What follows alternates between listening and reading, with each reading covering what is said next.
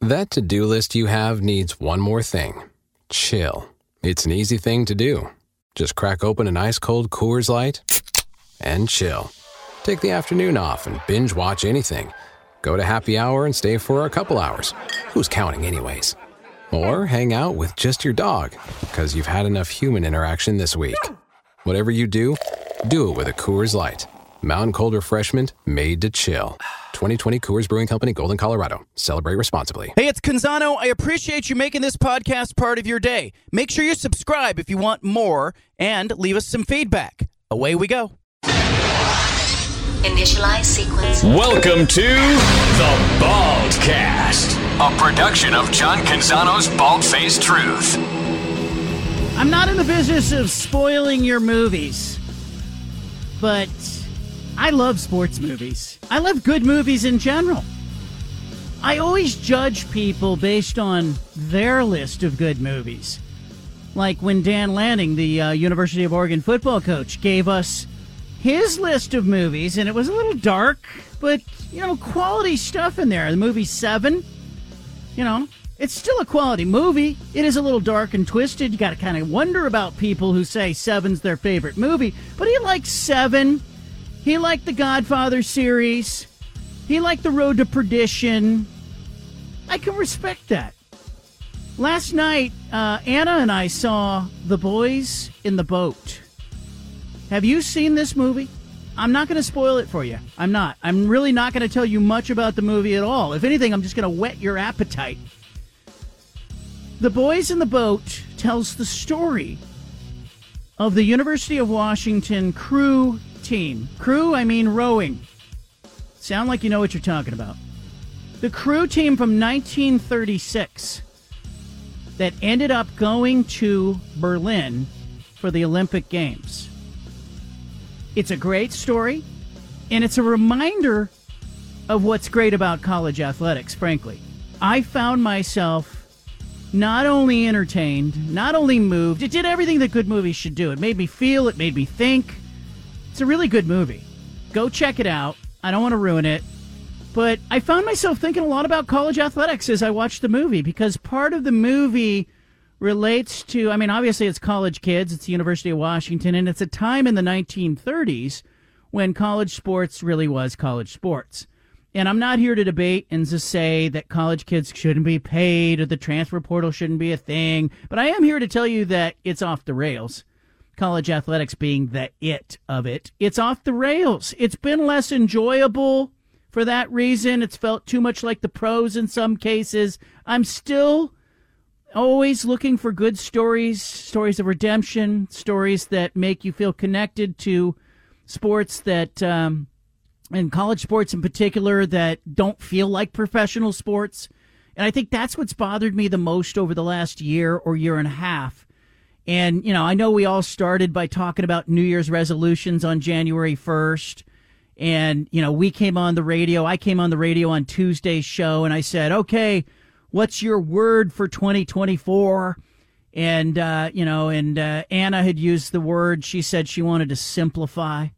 And uh, Wayne Tinkle, the Oregon State uh, men's basketball coach, said, hey, I'm going to steal that. I'm going to use simplify. Dana Altman, I asked him what his word was, and he said healthy. I mean, Dana Altman thinking about his team. It kind of tells you something about the individuals when they pick their word too. Kind of what they draw upon. Like Dana Altman's focused on he's got to be healthy because he knows if he has N'Faly Dante in the lineup, and you know he's got a chance to win some big games. If he's got Bittle in the lineup, he's got a chance to win games. He knows he's got the guards. He knows he can coach. He knows he has resources at Oregon, so he's focused on being healthy.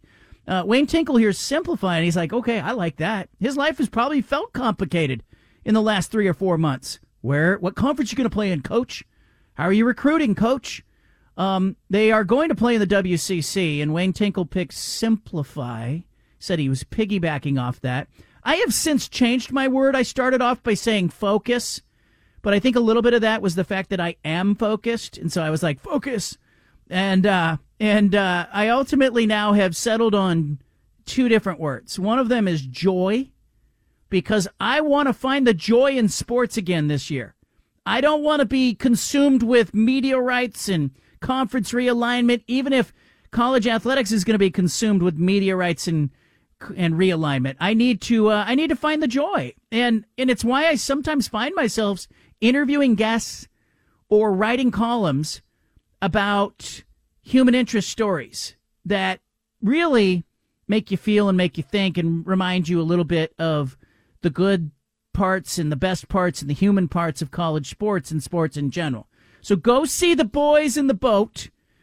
It's true story, uh, based on the uh, best-selling book. Uh, George Clooney is the director. I'm not going to spoil it. Uh, you may know how it ends. You may not know how it ends. You may never heard of it. You may have it on your bucket list to go see this weekend. I talked to one of my neighbors, and the, they were like, "Oh, we're we're going to see it on movie night." I need a movie night in my life, but uh, they're going to go on movie night. Uh, make a movie night for yourself. Go see the boys in the boat. It should it should be on your list of movies to see this year. We got a great show for you today. Stu Jackson's going to be with us, WCC commissioner. I'm going to ask him about his plan for the year. I'm going to ask him about the scheduling partnership that uh, the WCC has with Oregon State and Washington State. Uh, what's in it for the WCC? What's the long term play? How do they see Oregon State, Washington State fitting? You're going to get familiar with the WCC. Stu Jackson, obviously somebody who has been in sports uh, and worked in sports for his professional life, and uh, really bright, uh, experienced person, and commissioner of the WCC. Previously, had his experience in the NBA.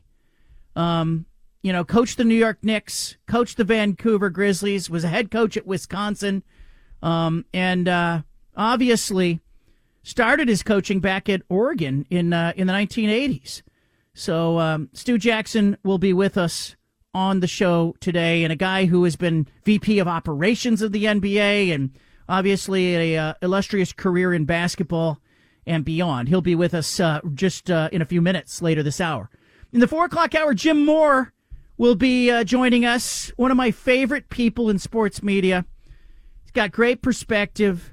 Former columnist in the Seattle market, now co hosting a radio show on KJR in Seattle. We're going to take the temperature not just of what's going on with the national championship game. Monday, it'll be Washington and Michigan in Houston for the college football playoff championship trophy. We're not just going to talk about Kalen DeBoer and Michael Penix Jr. and the hysteria this week in the Seattle market as it pertains to the University of Washington. We'll talk with Jim Moore a little bit about Washington State and uh, his career as a sports writer and now a radio host on KJR in Seattle. Jim Moore will be joining us at 4 o'clock. I had an in depth conversation with Jon Wilner today of the Bay Area News Group. We uh, debated the national championship game. We disagree. He likes Michigan. I like uh, Washington. I always go with the best player, all things being equal, and I think these teams are very, very much are even. Stephen, you like Michigan as well.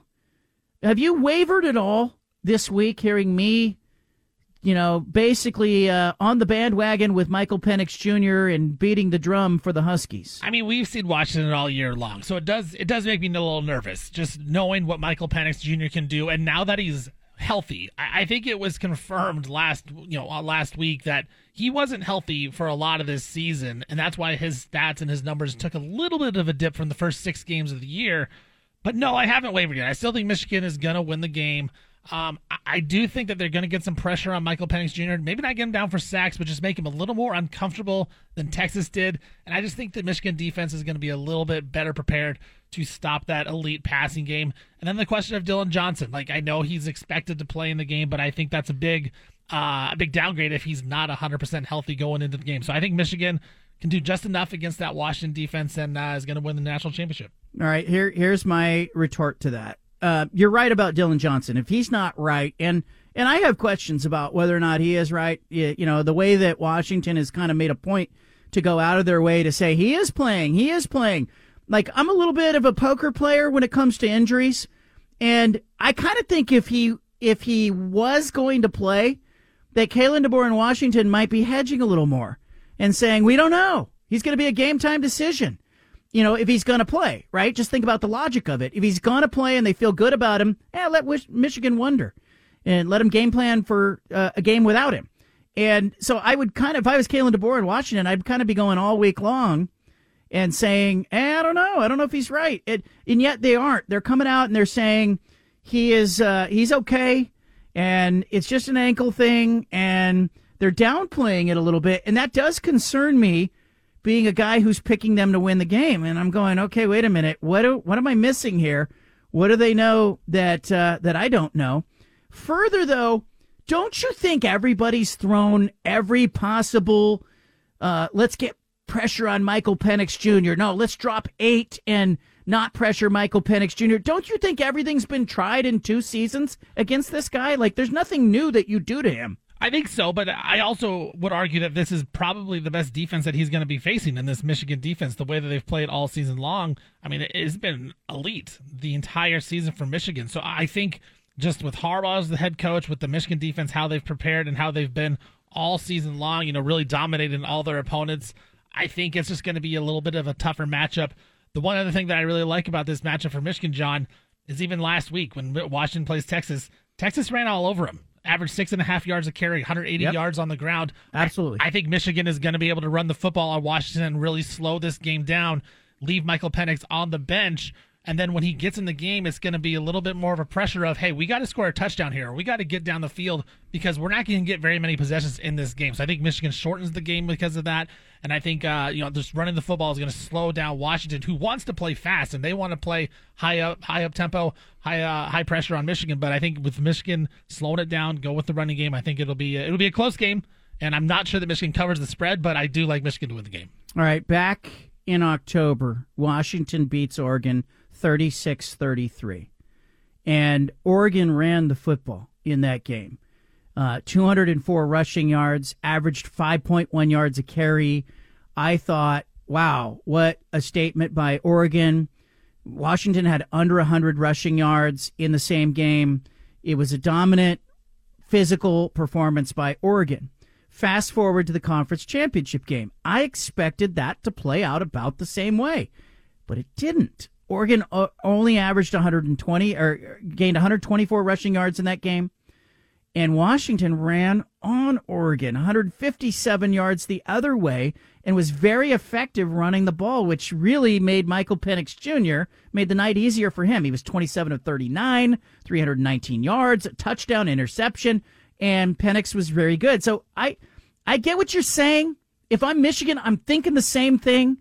I'm thinking two things if I'm Jim Harbaugh. One, I got to run the ball in Washington because it does two things. One, it shortens the game. Two, keeps Michael Penix Jr. off the field. And, you know, and it, it is kind of what Michigan wants to do.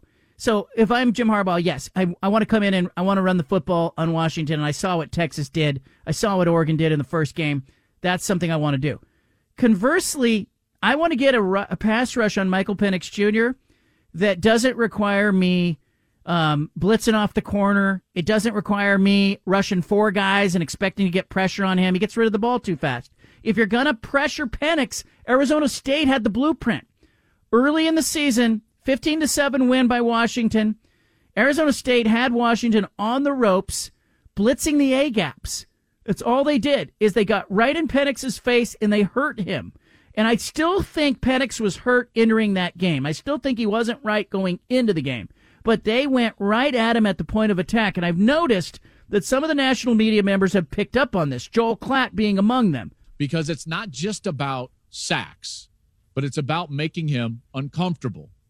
And and I think that this has played out for us a lot of ways, you know, the course of the last two decades. We've seen elite passing attacks struggle at times. Like like for instance, the the undefeated Patriots in the Super Bowl against the Giants. What happened to Tom Brady in, in that game? Well, the pass rush got to him. And, and namely, it was the pass rush that was pushed right back into his lap. It's the interior pass rush that I think is most difficult for elite passers because they want clean lanes and they want the ability to step up so that they can put RPMs and velocity on the football because RPMs and velocity allow you to be accurate. When you're on your back foot, you're not accurate. Penix excels with accuracy, pitch selection, and leverage. So Michigan's going to have to make him uncomfortable and, in particular, push the pocket right back into his lap. Bingo. There you go. If you're Klatt, um, it, it you know it, it's a great point.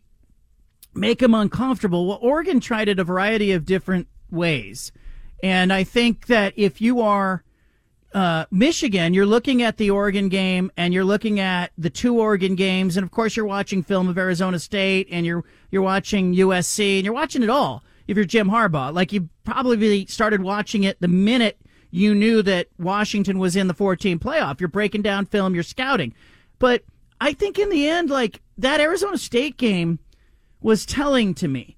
And I think, you know, Oregon State tried to do some of it, and they did a pretty good job on Penix, but I think the rain was a big part of why Penix wasn't effective that day. And I, this Michael Penix looked healthy to me, and he looked healthy, and I don't think Texas got to him enough, didn't make him uncomfortable.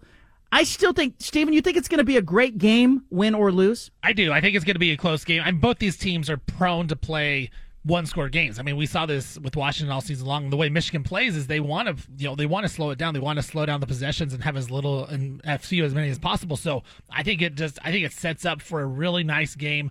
Um, whether that's Washington, you know, getting a backdoor cover, making it a one score game, or it just being a one score game the entire time, I think it's going to be a close game. So I, I think these are really two interesting styles. And then you talk about you talk about the pressure that what Michigan wants to get. And it's going to be tough because Washington won the Joe Moore Award as the best offensive line unit in the nation this year. So it's not as if like it's a bad offensive line. It's strength on strength. That Michigan's strength is defensive line. Washington's strength is our offensive line. So maybe it just maybe Washington neutral neutralizes it and just keeps Penix upright and makes him healthy and lets him throw it down the field. And then we saw against Texas, uh, Michael Penix Jr. made a couple nice little scrambles during the game, and I think that showed that he's healthy as well. So it could be one of those things where Washington's strength is just better than Michigan's, but. I think Michigan just, you know, it, it's going to be a little bit different for Washington going up against that Michigan ball club. But I think it's going to be a close game, John, either way. I don't know. I think the I, I'm betting on the Pac 12. That's what I'm betting my prediction on. Um, and, you know, I feel like I had a, a, real good feel for the bowl games. I went six and one in the seven bowl games that I predicted against the spread. The game I missed, though, um, oddly, was USC against Louisville. I'd picked against USC, and they showed up to play in that game. So we'll see how it goes down. Monday, I will be there. I will be in Houston. I'll be calling into this radio show in front of the game.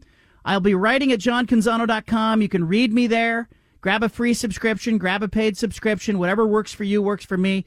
I'll be on the scene as Washington and Michigan are playing on Monday in the College Football Playoff National Championship game. All right, next up, Stu Jackson, former NBA executive, commissioner of the WCC. We're going to talk about the NBA, basketball, the WCC, how the Pac 12 and WCC teams are going to work together next season. Stu Jackson is next.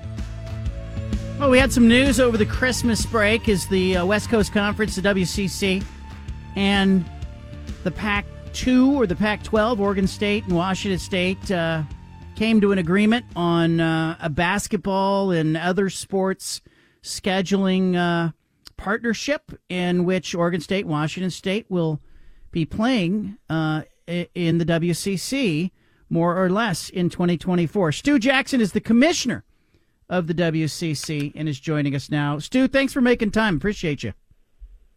No, uh, John, I appreciate you having me on, and uh, it's, it's great to be with you. I have so many questions. I've got NBA questions. I've got, you know, WCC commissioner questions. I have Stu Jackson questions. I don't even know where to start, but let's start with what I was talking about Oregon State, Washington State, um, and the WCC. Can you give us some background on how that came together, how you felt about it? No, ha- happy to, uh, John. You know, back, you know, as early as this summer, as you know, national realignment began began to unfold, uh, we really felt as a conference that perhaps uh, because this was football driven and focused on institutions in the western part of the United States, that there might be an opportunity um, for us if uh, you know certain institutions park football in other conferences that we might be the recipient of some of their other sports that would help benefit us strengthen our conference in some of those other sports. Um, you know, and it must have been um, cer- certainly a premonition because it wasn't too long after that that we heard from Oregon State and Washington State um, about the idea of perhaps affiliating three of their sports with the WCC, to which we responded, John, we were interested. But then as they, uh, Oregon State and Washington State, began to um, go about their business of coming to an agreement with the Mountain West for football scheduling, the seriousness of those discussions began to gain steam, and we talked more about not just three sports, but six, then nine, and then eventually 12, uh, inclusive of basketball. I think it works. And especially from a basketball standpoint, I think you have a very strong conference, especially the top half of your conference. Really strong, has been strong. Um, how, how does this work for the WCC? What, what benefits? What's in it for the WCC? There are several benefits, John. I mean, certainly from a recruiting standpoint for our existing members, as well as Oregon and Oregon State, it help, it's helpful. Uh, in terms of scheduling, uh, there's a great benefit to us just providing more quality, uh, you know, uh, competitive uh, games across all sports. And also, by the way of uh, women's golf and, and softball, it um, serves to round out um, the number of institutions in those sports uh, that we can maintain our uh, qualification, our NCAA qualification. Um, you know, from a broadcast exposure standpoint, having two institutions like this, uh, both on linear and and digital uh, television, is a benefit to the conference. But more importantly, um, you know, the student athlete experience that our uh, that our athletes will have, I think it's really been enhanced. Uh, when you look at, you know, competing, you know, across our footprint, it just makes sense from a travel standpoint, from a budgetary standpoint. Uh, so the benefits are numerous. Stu Jackson with us, commissioner of the WCC. You know, you you've coached in the Pac-12 conference. You were at Oregon. You were an assistant coach there. You'd played at Oregon. Uh, what did you know, you were at Washington State on Len Stevens' staff. Uh, you know, you give me an idea when you, um, you know, when you see the conference unfolding, just from a personal standpoint, there had to be some feelings there. Uh, yeah, there are. Um, you, you, know, uh, I, I'm joking uh, with you, John, so I'll qualify by saying one of those feelings was I had to really uh, learn to love the Beavers you know. So that, that, that's a tough one, but I'm totally in love with Oregon State. you know, as long as they benefit uh, the WCC. But you know, I one thing you didn't mention, I actually played in the WCC when I was at Seattle University for a season. So there are a lot of connections personally uh, to not only the uh, you know the, the Pac-12 but also the WCC. So. Uh, emotions are running high, and uh, I couldn't be more pleased the vision that you have for the WCC, people think basketball. It re- the conference really could be a premier basketball conference. You have Gonzaga. How do you keep Gonzaga happy and in the fold? And wh- how does that, you know, this this move with the Pac-12 shape your vision?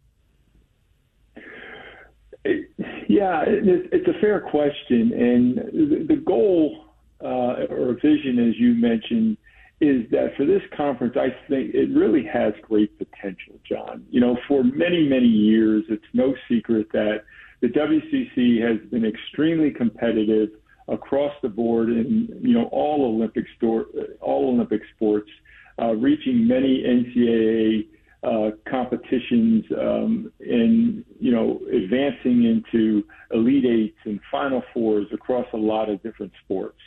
Um, the vision, if we can continue to strengthen ourselves from top to bottom in the sport of men's and women's basketball, combined with our existing tradition and performance in Olympic sports, I think the WCC conference truly will be something special. And but the key operative word there is we have to continue to strengthen ourselves in men's and women's basketball from top to bottom. And you know, certainly one of the reasons why Gonzaga has been courted uh, since 2017 is they've been courted because um, other conferences feel, although I don't necessarily agree, feel that they can provide Gonzaga with more and more uh, uh, opportunistic, um, you know, uh, basketball competition, whereby year in and year out uh, they can be one of multiple teams to enter the NCAA tournament, aside from the financials um, that they can provide. But if we continue to take care of our own business, improve in men's and women's basketball, it makes it, uh, I think, you know, more possible that uh, you know Gonzaga may feel that their home is with the WCC permanently. Stu Jackson with us, WCC commissioner. There's been talk. Chip Kelly has floated the idea of football splintering away. Um, does uh, does that make sense to you? What what are we not thinking about? You're a commissioner. Sounds simple, but then as I talk to ads, they go, "Well, it's not that simple." What do you see, Stu, when people talk about splitting football from the rest? Well, what I see, uh, just looking through my WCC eyes, is an opportunity, and um, you know, that opportunity is present right now with our affiliation with Oregon State and Washington State, whereby, you know, football, if they are separated or there's some sort of super football conference, you know, there is a scenario or a vision that may include playing other sports, Olympic sports, John, regionally. And isn't that what we have here now uh, with an unprecedented relationship between two Power Five schools in Oregon State, Washington State, and another Division One conference. I think that model, or what we're about to experience over the next two years, could in fact be a precursor if in fact football does break away and the other sports uh, have a different format elsewhere that makes more geographic and financial sense. I'm struggling with the ecosystem because it feels like a lot of what we're seeing with media rights and the pursuit of money and television flies in the face of higher education. You've worked in the NBA. You've got a great background with college athletics. How do we uh, how do we wrestle and grapple with this, Stu, as we look at the landscape and go, you know, how do we hold on to college while it feels more and more like the pros? You know, it's uh, again an excellent question, and you know the answer to that question may in fact lie in the voices of our student athletes. It will be interesting to me, John, to monitor the reaction or the evolution of the student athlete voice uh, as many of these student athletes are faced with um, the compromising their educational experience due to athletic travel, missed class time, albeit that I realize there are more online classes now more than ever. But, you know, the fatigue of doing that, not necessarily in football, John, because it's not as much of an issue when you're playing one game a week. But I'm thinking more of what do you do in volleyball and soccer and basketball when every other week – you potentially are traveling traveling across multiple time zones. What does that do to the student athlete experience? And it will be interesting to hear their voice over the next couple of years and how it, that voice shapes uh, the future ecosystem of college athletics. Stu Jackson with us, WCC commissioner. If I can pivot a little bit to the NBA, we've got a franchise in Portland that – you know, is not going to contend for a championship this year. You've played, you've coached, you've been an executive in the league. What what do you think the Blazers and what should fans be looking for and what should coaches be looking for, executives be looking for from young players who are on a team that, you know, isn't going to probably be a playoff team. There's no way in hell. They're not going to be a playoff team. So what what are we what should we be looking for out of these young players?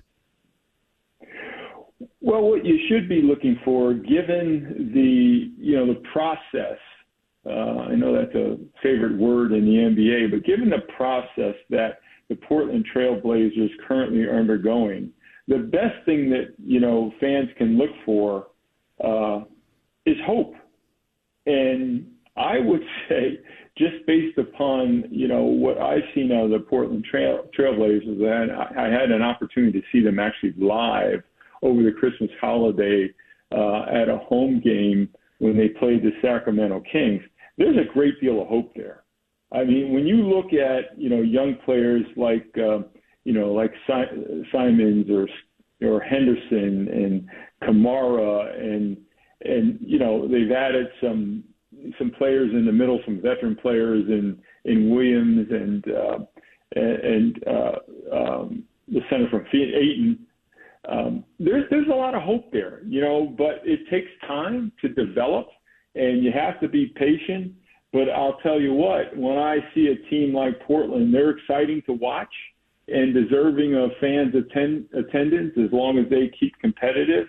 And then, you know, down the road, you, you see, you know, it's been my experience though with teams in the state that Portland's in right now, where you've got a really good collection of young players. That affords you the opportunity, one, to you know develop assets, and then secondly, the question becomes what you do with those assets to take your uh, franchise to another level. Do you keep that young core of players? Do you utilize those assets? You know, in the in in the trade market. Um, you know, do you collect more uh, first round picks? But the bottom line is they're off to a great start, and if I'm a Portland fan, I think there's a great deal of hope there. Now we've got teams getting fined for players taking maintenance days and new rules. Obviously, the the new uh, rest policy, but the league has fined a team uh, for sitting some players. How tricky was that in your time in the NBA to, to kind of manage that? Because you were in the league as players started looking around going, well, other star players are getting maintenance days. I want maintenance days. Like that became a thing. How how much a topic of conversation was that for you, Stu, as a uh, as an executive in the league? Yeah, it was a major topic of conversation. I remember uh, vividly, John, uh, one of the first times that you know was an aha moment for for the NBA league office, and it was um, it involved, I, I believe, Manu Ginobili and perhaps Tim Duncan, maybe Parker, who at the league office we were made aware that they were not going to participate in a game against the Miami Heat. You know, and as a matter of fact, were they, they not only were going to not participate, but they didn't even make the trip, and they were sent home in the interest of rest. And that was the first time I remember having conversations with uh, the San Antonio uh, franchise, who I'll now label them as the god, godfather of load management. Uh, you know, uh, conversations about what exactly they did, why, and how you know it affected the the, the league and its brand. And so, fast forward to today, it's gotten to a point where uh, you know, as any professional league is a copycat league, and that's any professional league. And other franchises began uh, participating in load management with their players, um, and you know, coupled with the science that was behind it, and it got to a point where it began to not only affect the brand, but you know, potentially affect viewership. And when it, you know, for any professional sports you know organization, when your brand is affected, when viewership potentially is affected, uh, you've got to deal with that and um, you know come up with a framework or rules, for lack of a better term, to manage it. Do you ever see yourself as a commissioner of a college conference when you're back at Oregon or Seattle or even in the NBA? Did you think that's a goal one day, or does this do those opportunities sort of just evolve over time? Yeah, you know, I've been very fortunate throughout my career to be, you know, to have a lot of help, John, um, in my career, and I've been, I've had some great mentors um, who have benefited me greatly. And, you know, whether it's in college or whether it's in, you know, the professional ranks, um, I'm very blessed and fortunate. And did I see myself being a, a collegiate uh, commissioner? Uh, you know, 20 years ago, probably not. But you know, I had the opportunity to you know, work with I, I think one of the best in Val Ackerman at the the Big East conference, and just um, you know, watching her um, you know, lead a conference and lead a group of student athletes and all the benefits that a conference are able to provide its institutions and, and the student athletes. I, you know, that was appealing to me, and in part led to, um, you know, this opportunity and uh, wanting to uh, to get on board. Stu Jackson with us, WCC Commissioner.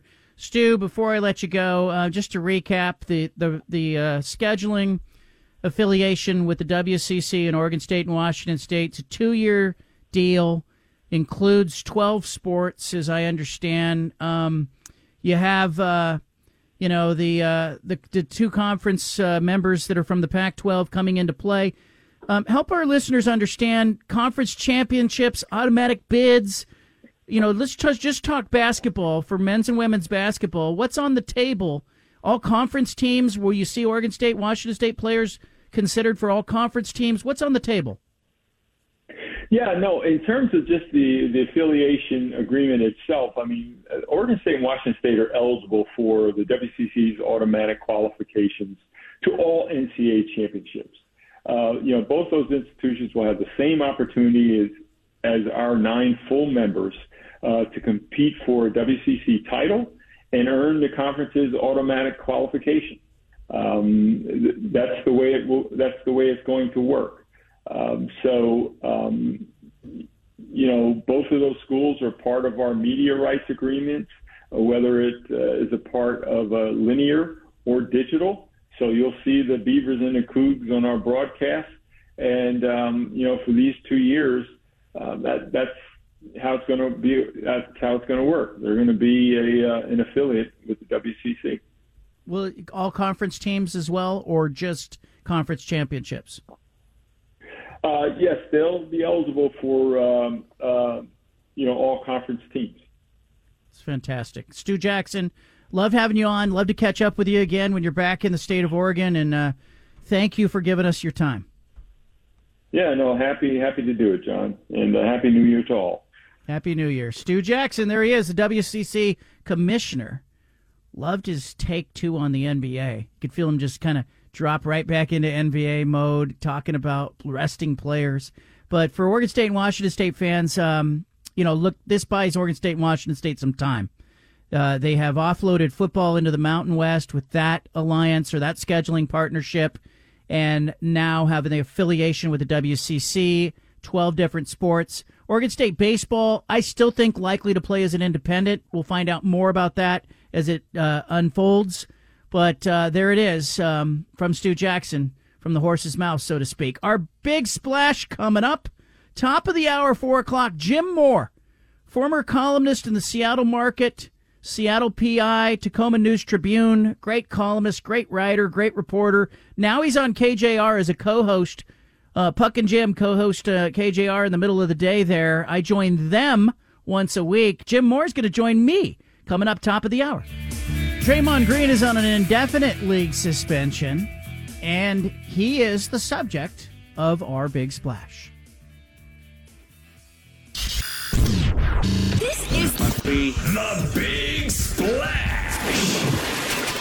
Brought to you by Killer Burger, voted best burger five years in a row. Killer Burger's 10 rad burger builds will send your taste buds on an epic journey. Killer Burger, the burgers your mama warned you about. Well, Draymond Green will miss his 11th game uh, tonight when the Warriors play the Denver Nuggets. But uh, he's expected to return to the Warriors practice facility in the coming days. This per the NBA, and NBA Commissioner uh, Adam Silver will have the final say on his reinstatement timeline. Remember, Draymond Green was um, was suspended indefinitely, and by indefinitely, we uh, know that's until Adam Silver says otherwise. A variety of uh, NBA analysts had weighed in on Draymond Green, but uh, here's Joe Dumars, the executive vice president of the NBA, explaining why an indefinite suspension for Draymond Green was appropriate. A lot of times people get caught up into like a number, like what's the number? What? And we didn't want to do that.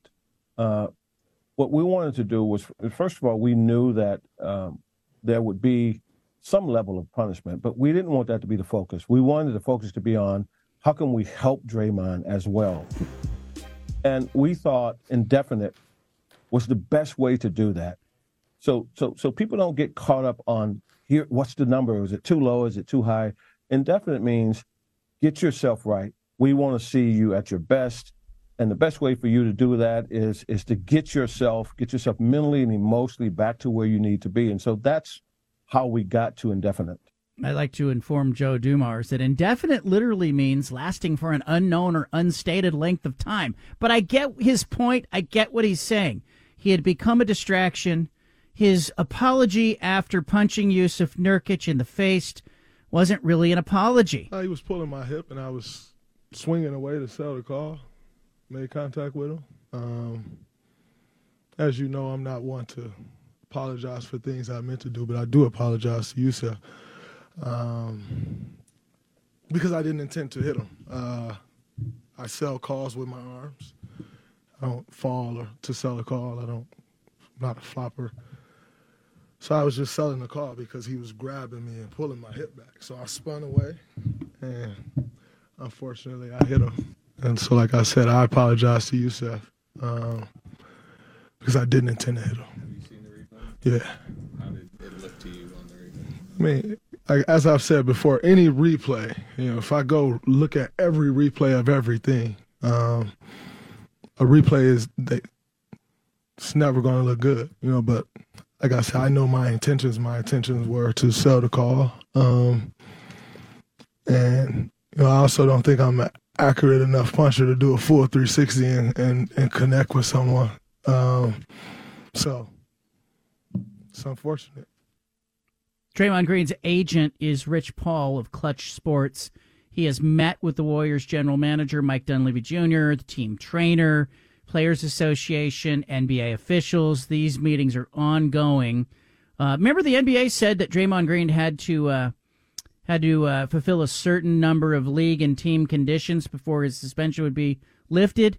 Doesn't look like there's a lifted suspension here, just that he's going to be allowed back. Now, Warriors coach Steve Kerr said he hasn't had very much contact with Draymond Green over the past several weeks. Says they've texted each other, but quote, we've been giving him space and he's been giving us our space. Warriors are six and five since he's been suspended. They don't look right. They're clunky. They don't look right before Draymond went out. This is not. Uh, this was not a good development for the Warriors, who were struggling. Obviously, Klay Thompson was having some shooting problems, but it just feels to me like he's not a good enough player anymore for the Warriors to tolerate the nonsense. So there's part of me that kind of wonders. And if you're a Blazer fan, by the way, there's a silver lining here. The Blazers hold the Warriors' first round draft pick in the next draft. It's protected one through four, but wouldn't be the worst thing ever if the Warriors went into a tailspin and this pick ended up being, you know, pick number eight, pick number 12, pick number 15. Because the Warriors, if they perform as we expect them to perform, it's probably going to be like pick number 19 or 20 or 21. So there's a silver lining if you're a Blazer fan, but I kind of just think the Warriors are over it. Like there's a certain amount of nonsense that you will tolerate if the guy is part of like a championship effort.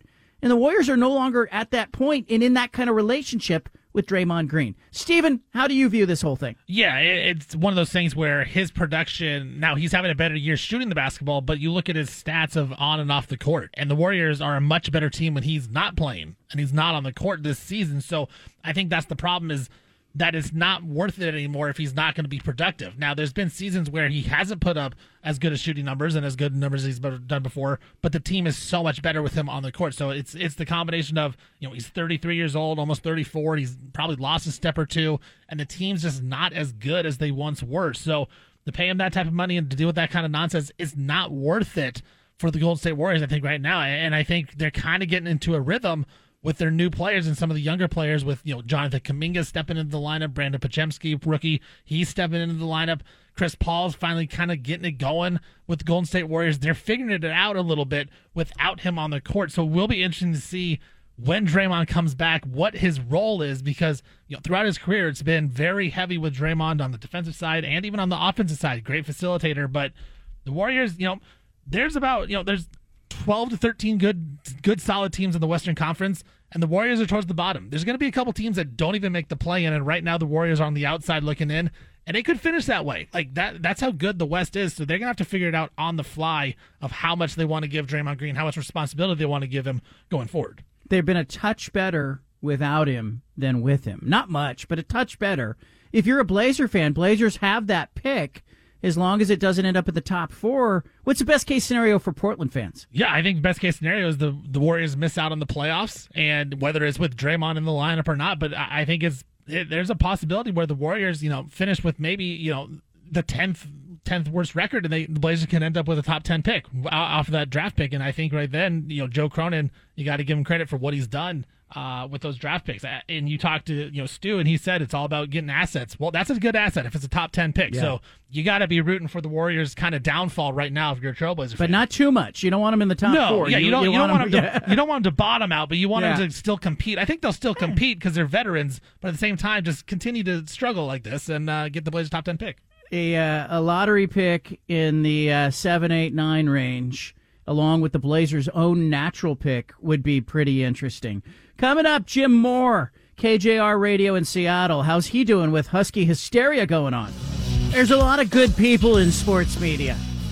There are. Despite, you know, what other people in sports media will tell you, there are. They're good people. Jim Moore is one of the good guys. Jim Moore on KJR co hosts a show, Puck and Jim, on KJR. Former sports columnist at the Seattle PI Seattle Sports, the News Tribune. He's a uh, he's a father. Is he a grandfather? Jim Moore, are you a grandfather? I am a grandfather. Yeah, I saw my uh, my granddaughter Addison yesterday. In fact, yeah, my first one. Give us an idea the difference between fatherhood and grandfatherhood. Well, it's probably no different than what other people are going to tell you. I mean, because you can just show up and you know read. Like yesterday, I was reading with her and playing a little Pop-A-Shot game with her and just kind of hanging out and you know holding her and singing to her and all those kind of things. And then you know at about six o'clock, I was like, "Well, Grandpa's ready to go now," and uh, so grandpa left and then you know grandpa will come back next week. So yeah i don't have the full time responsibilities but it's sure been fun. You know it's it's everything everybody said it would be. Is the hysteria around huskies national championship game how has that felt to you in seattle and in that market you know as you do your show and and you, and you see people in the grocery store and, and other places? Well you want you want a professional answer or an unprofessional answer? I want I want them all. Give them all. Full range. Full range, baby. You, I can't really give you much of a professional answer, and I say that for your listeners who have no idea who the heck I am. But I'm a kook, man. I, I just I love Washington State with all my heart, and I'm having a hard time with. uh like you know, there was somebody who texted me the other day who went to UW, and, and she was like, "Jim, Jim, are you you know are you rooting for us? Are you pulling for us? You know, I mean, you know, it'd be good for the Pac-12. And I'm thinking, well, no, good for the Pac-12. The Pac-12 is over, and part of the reason it's over is because you guys left us. And then I'm just like, you're you're our arch rival, you know. And I, John, I try and tell myself like I'm a grown man. I'm 66 years old, but I mean, I went to Washington State as a freshman in 1974, and I've been rooting against Washington ever since. I can't help it. It's just it's the arch rival. It's it's sports hate. You know, I'm happy. I've got a lot of friends who are Huskies, and I'm happy for them, but I'm I'm unhappier for me with what they're doing. I want them to lose. They've won 21 games in a row. This is like a Cougar's biggest nightmare. and the other, the other, I you know, and the other night, and I was just sitting there. I was in a bar in Bend, Oregon, and you know, I mean, Texas shouldn't have had a chance to win that game. I mean, because Dillon Johnson got hurt, it stopped the clock, and so then Texas gets the ball. I mean, I'm telling you, listeners, everything that yeah, they already know, and you already know this too. But so they're down there knocking on the door. I'm I'm right in front of the TV and I'm thinking, "Oh my god. Come on. Come on, football gods. All these years the Huskies have been saying to us, "You guys cooked it. You guys cooked it." And I'm thinking, this would be one of the biggest choke jobs in college football history if they would have blown that game. And with one second left, I was just like, "Come on, Quinn Ewers, can you just find a receiver?" And I don't know what the hell they were doing, throwing it out in the flat on first down, and then he, yeah. you know, threw it out in the back of the end zone on second down. I'm going, what are you guys doing? You guys have enough time to get this done and win by one. But did I answer? I don't even know what your question was, but no, that's I, fine. No, you I, answered I, it beautifully. I, I, I work for the flagship station in Seattle for Washington football, And so it was kind of funny the other day because, well, actually, it was yesterday, not the other day. Our boss didn't really want to put Jason Puckett and me on the air on Tuesday. He really wrestled with it and he decided to just kind of and he's a kook too jason is and so he, he kind of just decided to go halfway with it instead of a three hour show. He's going to give us one hour. I guess because he feels like we won't screw it up too bad in one hour but we could just make a complete you know buffoonery out of it in three and so um yeah he told me that he he was having a hard time trying to figure out if he should put two cougs on the air especially if the Huskies win the national championship. But the point is, though, that you speak for a segment of the audience. I mean, there's got to be a segment of that KJR audience that is wrestling with the same stuff you're wrestling with. I I think so. But you you want to hear something that makes me a bad coog? I John, we've talked about it because you you come on our show. I can't believe that Washington's an underdog in this game against Texas and then a, a double digit dog against Oregon in the Pac 12 championship game. And so finally, I just thought, I, I bet on Washington against Texas, but I'm, I'm standing there rooting, rooting for Texas. How messed up is that? That is really I had twisted. like a hundred bucks. I had a hundred hundred bucks on Washington and four the other night, but I, I wanted to lose. And I've already bet on, on Washington plus four and a half against Michigan. I just don't think they should be an underdog in this game. Is, Yeah. is Vegas not watching the Huskies? Are, are they not watching them? Do they not They're see not. what we're seeing? the whole country's not watching. You know, I, I don't. I think everyone outside of the Pacific time zone is not watching. They they haven't watched that team all year. If they did, um, at worst, that would be a pick 'em. Well, that's what I was thinking. It should be a pick 'em. I, I just, I don't know. You know, I'm, I, I guess I've already told you how old I am. I've, I've been watching Washington football forever. When I was a kid, um, I used to go to the games with my mom, and I was a Husky fan growing up, and loved Sonny Six Killer. And so that was my first experience watching a Husky quarterback. And there've been great Husky quarterbacks over the years, but Michael Penix, I don't know who throws a better deep ball than that guy. I, I mean, you could go down. It's a long list of good Husky quarterbacks. And I've been asking people when they you know come on the show, you know, hey, where does he rate? Top three all time in Washington history, top five. Where where is he? And right now, I'm thinking he might be number one. In 2015, Oregon played Ohio State national championship. Every local TV station in every market in the state traveled to the game. It was all ducks all the time. Is the Seattle media market doing the same thing? Do you expect all the TV stations to be live down in, you know, in Houston for the game and all that? I'm going to the game, Jim. Like, do you expect everybody to be there? I think so. I, I know the guys from King TV are going to be down there. I'm pretty sure that that Fox 13 has a crew down there. The CBS crew probably will be down there. Yeah, it's a. I mean, clearly, it, it's a huge story, and Washington hasn't had something like this since 1991 when they were unbeaten and and won whatever you want to call the national championship that year.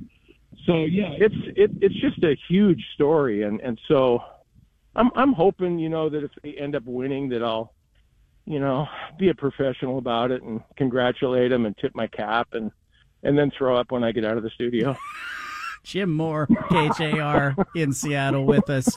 Uh, you were at the Seattle PI for 25, 26 years. You went, uh, you know, been in that market on radio and, and writing and at the News Tribune, uh, writing columns. And, you know, you've had a long run there. Where does, where does this rank, you know, when you look at the Seahawks Super Bowls and you look at, you know, maybe some of the heyday of Washington State going to the Rose Bowl, where, you know, this run that Kalen DeBoer is on, the Mariners, you know, in uh, Ken Griffey Jr., like, where does this kind of rank or does it fall in a dry spell for Seattle sports where the market needed something like this? Like, give us a 20,000 foot view. No, I think it's uh, you know if you want to rank them, I, I guess it would be you know top five, maybe even top three. I guess you'd have to go with uh, the Seahawks winning the Super Bowl as number one, uh, and the Mariners haven't been to the World Series yet, so you can't really go with them too far up there. Uh, but you know, I go back to a time when Washington football was the biggest thing in town, and certainly, I mean, the, the pro teams came in, the Sonics uh, when I was a kid, and then then we got got the other pro teams too. But no, it's it's right up there. I just I haven't seen a team like this, John. I haven't seen an offense like this because we were talking about Dillon Johnson getting hurt the other night, and I should ask you a question about that because Puckett and I went back and forth on that one um, because of the clock stoppage and how that seemed unfair to me to Washington. that that they had to stop the clock and they couldn't continue the clock because because he was hurt. It just didn't make sense. But I mean, even if Dillon Johnson doesn't play uh, in the in the national championship game, I think Washington will still win the game. I, I mean, they can be one of those teams that can be one dimensional, and you still can't stop them. Yeah, and I think it's a tough spot because if you start allowing that injury to not stop the clock, you know how do how do teams game that system? I guess you have to stop it. I kind of wonder this. Let me let me ask you what you think of this.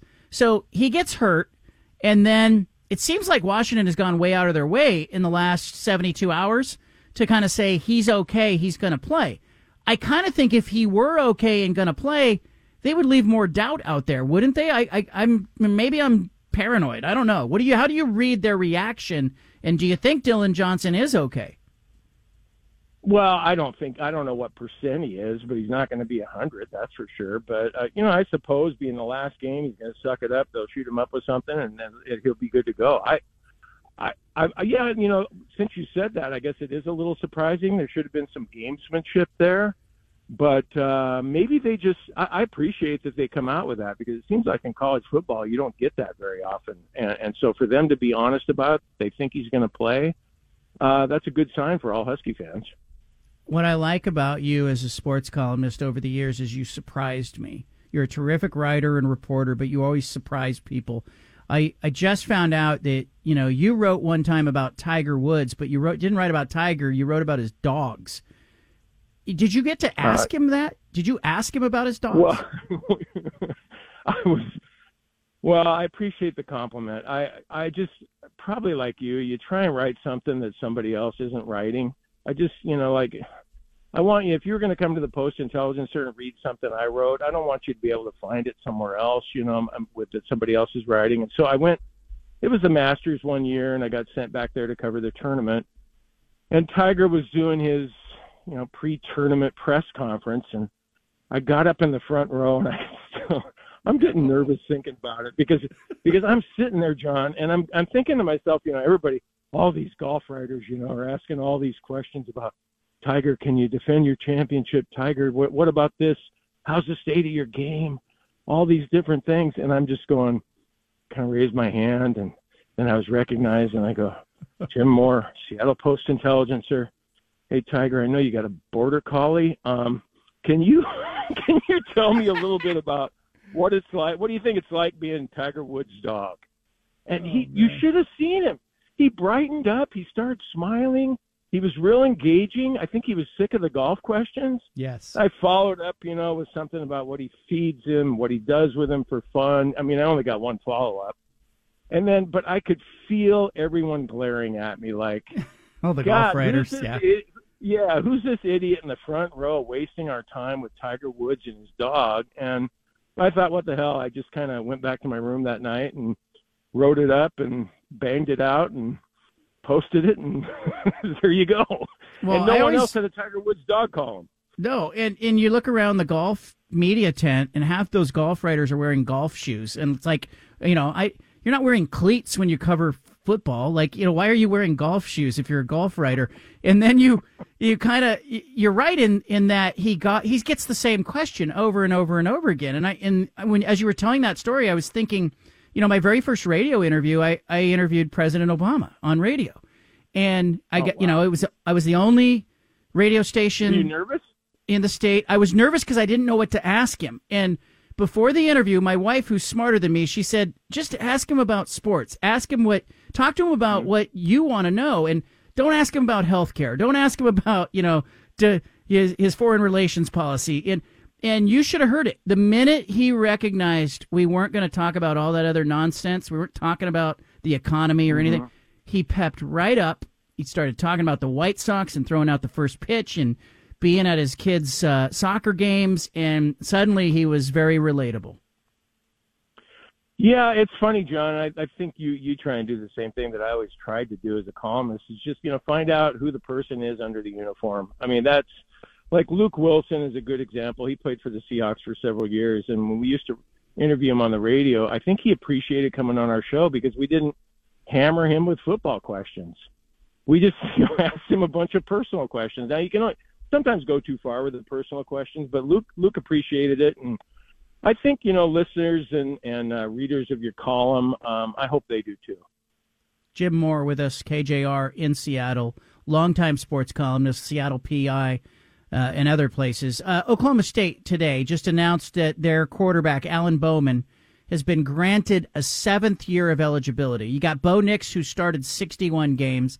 Dillon Gabriel's played 49 college starts. He's you got these guys, Jim, that are staying in college uh, way too long.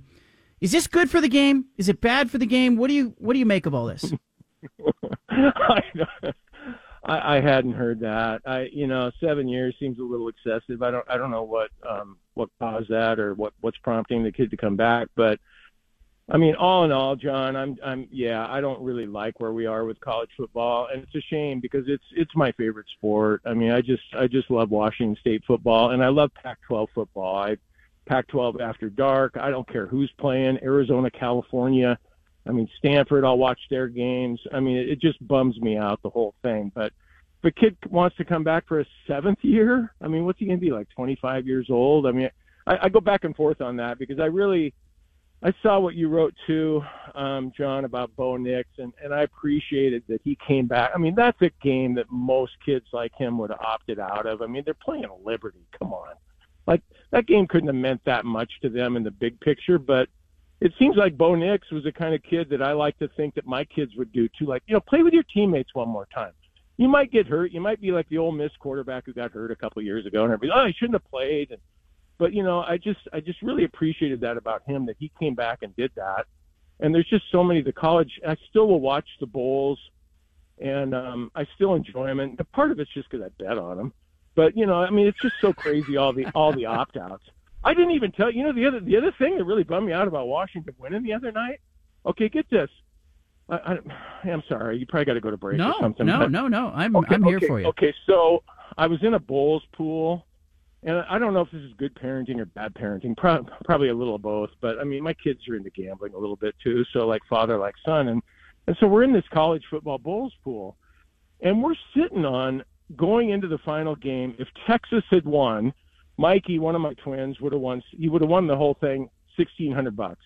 Wow. I would have finished. I would have finished second, eight hundred dollars, and Stevie, the other twin, he would have finished fifth and won a hundred. So I added it up. I'm going, got 2,500. It's not if I bad. Can, no wonder I'm standing in front of the TV just shouting and yelling and hoping they were going to coog it. Yeah. You know, I mean, Yeah. and then, you know, after it was over, though, I called Mikey to see if he was okay, and he was like, "Am I okay? No, I'm not okay, Dad." He goes, "God, I just hate the Huskies so much," and I'm so, I'm going, God, I'm so proud of you, son, for saying that. So I feel like I raised him right, but I, you know, in a way, I'm kind of going, well, okay, it was probably a good lesson in gambling uh, for him to lose like that, so he can see what that. And he didn't lose sixteen hundred; it was a fifty dollar entry fee. But um, anyway, I'm, I'm In the just rambling here, man. it- I, no, just, but I, I can't stand the. Go ahead. Yeah, in the state of Oregon, the you know DraftKings is the uh, preferred wagering site. The uh, the tribal casinos can take bets on college games, but uh, you know people who are not inside a tribal casino can't wager on a college game. What's going on in the state of Washington with that? Can you can you use it? Can you can people in Washington bet on the Huskies or not? No, you can't. Um, I do it illegally. I mean, I'll just admit it to you. I mean, I Jim you know, Moore. on one of those offshore, one of those offshore sites.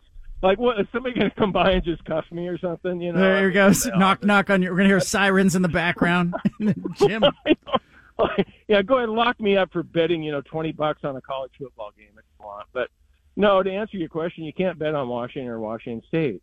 And I don't know if they're worried about being too close to the teams, like there might be some point shaving Hmm. or something going on. Um, it's kind of crazy what they have too. The tribal casinos, it's all. I mean, they've got sports books, and you go in there and you feel like you're in Vegas. Uh, but you you can download their app, but the app doesn't work unless you're in their parking lot. It just doesn't make sense. If you're going to have an any app. Yeah. no. So I would think that if you drove to the casino to get in the parking lot, so the app would work, that they would want you to come in, maybe buy a couple beers, you know, while you're gambling. But it, it's a weird one. But no, you can't. You can't legally bet on the Cougs or the Huskies here. So, so here's an angle that I just thought. Like, if uh, you and I are working at the Seattle PI, do you think state legislatures or um, those who would benefit would have looked at the game, the Texas Washington game, and rooted for Texas, saying, "Hey, now we can take bets on the college football playoff game, but because Washington's in the game, how much revenue is going to be lost?" I wonder. No, I know it's it's insane. I, I just I don't understand it. I what do you think it is? What do you think it's the possibility of point shaving and getting to uh, kids because you're I think so it's close? the illu- because I, I mean, think- the kids kids yeah. now with the, N, with the NIL deals, I don't think they're going to be interested in that as maybe as much as they might have been in the past. Then they can monitor all that stuff. So I think it's probably just more the illusion that they have control and we're not totally selling out. Now if Washington or Washington State are involved in the game, you can't bet on it, but they can they can track all that. If somebody places a hundred thousand dollar bet on the Huskies all of a sudden, you know, they can go back and look and go, okay, did was this a legitimate wager? So I think it's just the illusion of control and ethics, but you know, in the end, it's I still guess, gambling. but that but yeah, no, you're right. I think that's a good point. I mean, if Texas had won, I'm sure they'd be there'd be a lot more money coming in uh, Monday night than there than there is now. Hundred percent. All right. So for the record, you would like Washington to lose, but you're betting on Washington. Correct. I know that that doesn't make sense. that doesn't make sense at all. I've also love it. got I got twenty five bucks on Washington at seven to one to win the whole thing. I, Wow. I figured I might as well. I mean, what's that? One hundred seventy five bucks. I, I I really don't want to win that one though. Just just as a Coug, you know, it's like it's kind of funny though because Husky fans don't feel that way about us, but they certainly do toward the Ducks. Because we had we had Cam Cleveland on today, former tight end at Washington. He's a color analyst on the broadcast, and he admitted that if the Cougs were in the national championship, so Cam's got a great imagination, even imagining the Cougs being in the national Right, championship game. right. He said, said 100% he'd be rooting for us. And then I said, what about the Ducks? And there was this long pause. Long was like, silence, yeah. No, no, couldn't do it for the Ducks. So Interesting. that's why I try and tell Husky fans. I just say it's just like what you guys feel toward the Ducks that we feel toward you. Yeah. And they still don't quite understand that, but oh well. All right, Jim, I'm going to let you go, but uh, one last question. Uh, Washington State, Oregon State, you know, they, they, they're buying some time, clearly, with the partnerships with the WCC and the Mountain West, offloading football to the Mountain West for a little bit. How are you feeling now after the settlement and uh, some chaos with Florida State? Does it make you feel encouraged at all that Oregon State, Washington State eventually rejoin Power Five football, or are you still sort of shaking your head at what happened? Well, you told me on Tuesday I should feel better, and so I'm trying to feel better about it. You did. You told us on our show because I asked you, you know, and you said, Yeah. "Yeah, we should be encouraged." And I, and you know, I have so much respect for you and what the job you do covering this conference that, um, you know, I'm I'm looking at it like that. And I, it's hard for me not to be a skeptic and cynic because that's kind of what I am. But Right. I, I I like what you're telling me, and I like how we're fighting back, and we're not just saying, "Oh, woe is me." I mean, I just I I mean, I'm I'm Pac-2. I mean, in the Bulls pool, I was Pac-2 for life. That was my team name. You know, I mean, I just I love my school so much, and I've always loved the bees too. And I can't get enough of the chainsaw, man. Whenever that chainsaw is going, I'm all fired up. You know, let's go bees. You know. I love it. So I'm hoping that we can we can just kind of bond together and make something out of it. In my ideal world, I want to see Washington and Oregon crawling back, asking us some after all these flights, you know, thirty thousand feet, six hours to wherever they're going to go. Like I'm really looking forward to those games against Rutgers. I'm sure those kids are going to really enjoy that. And then I want them to come crawling back and then just kind of going, please, will you take us back? Please take us back. And, and I'm hoping that we just say, screw you. We're not taking you back. Get the hell out of here. You ditched us. We don't want you. So anyway, I just live in a dream world, John. Jim Moore, KJR in Seattle. Jim, good luck to you on Monday in this title game. Hope you win your bets, and uh, may I hope it works out for you one way or another. okay, John. Thanks for having me. Appreciate you. All right, there he is, Jim Moore. He's a grandpa now. You know, some authenticity there. I love that. You know, he's he's being real. Steven, can you relate to that at all? Like, here he is. He's wagering on Washington and rooting that he loses. I can't. I can't do that. like if I'm betting on a team, I gotta root for my bet. Like even if it's a team that I hate, but I. It would be it would be hard. I will say, like if if you know, like you said, if the Cougars got the national championship, that's so set you don't say. If the Blazers got to an NBA Finals, and I really thought they were going to lose, I, I don't know that I can make that bet. I, I think I would just have to not bet on the game. But if I make a bet, I'm going to root for my bet to win.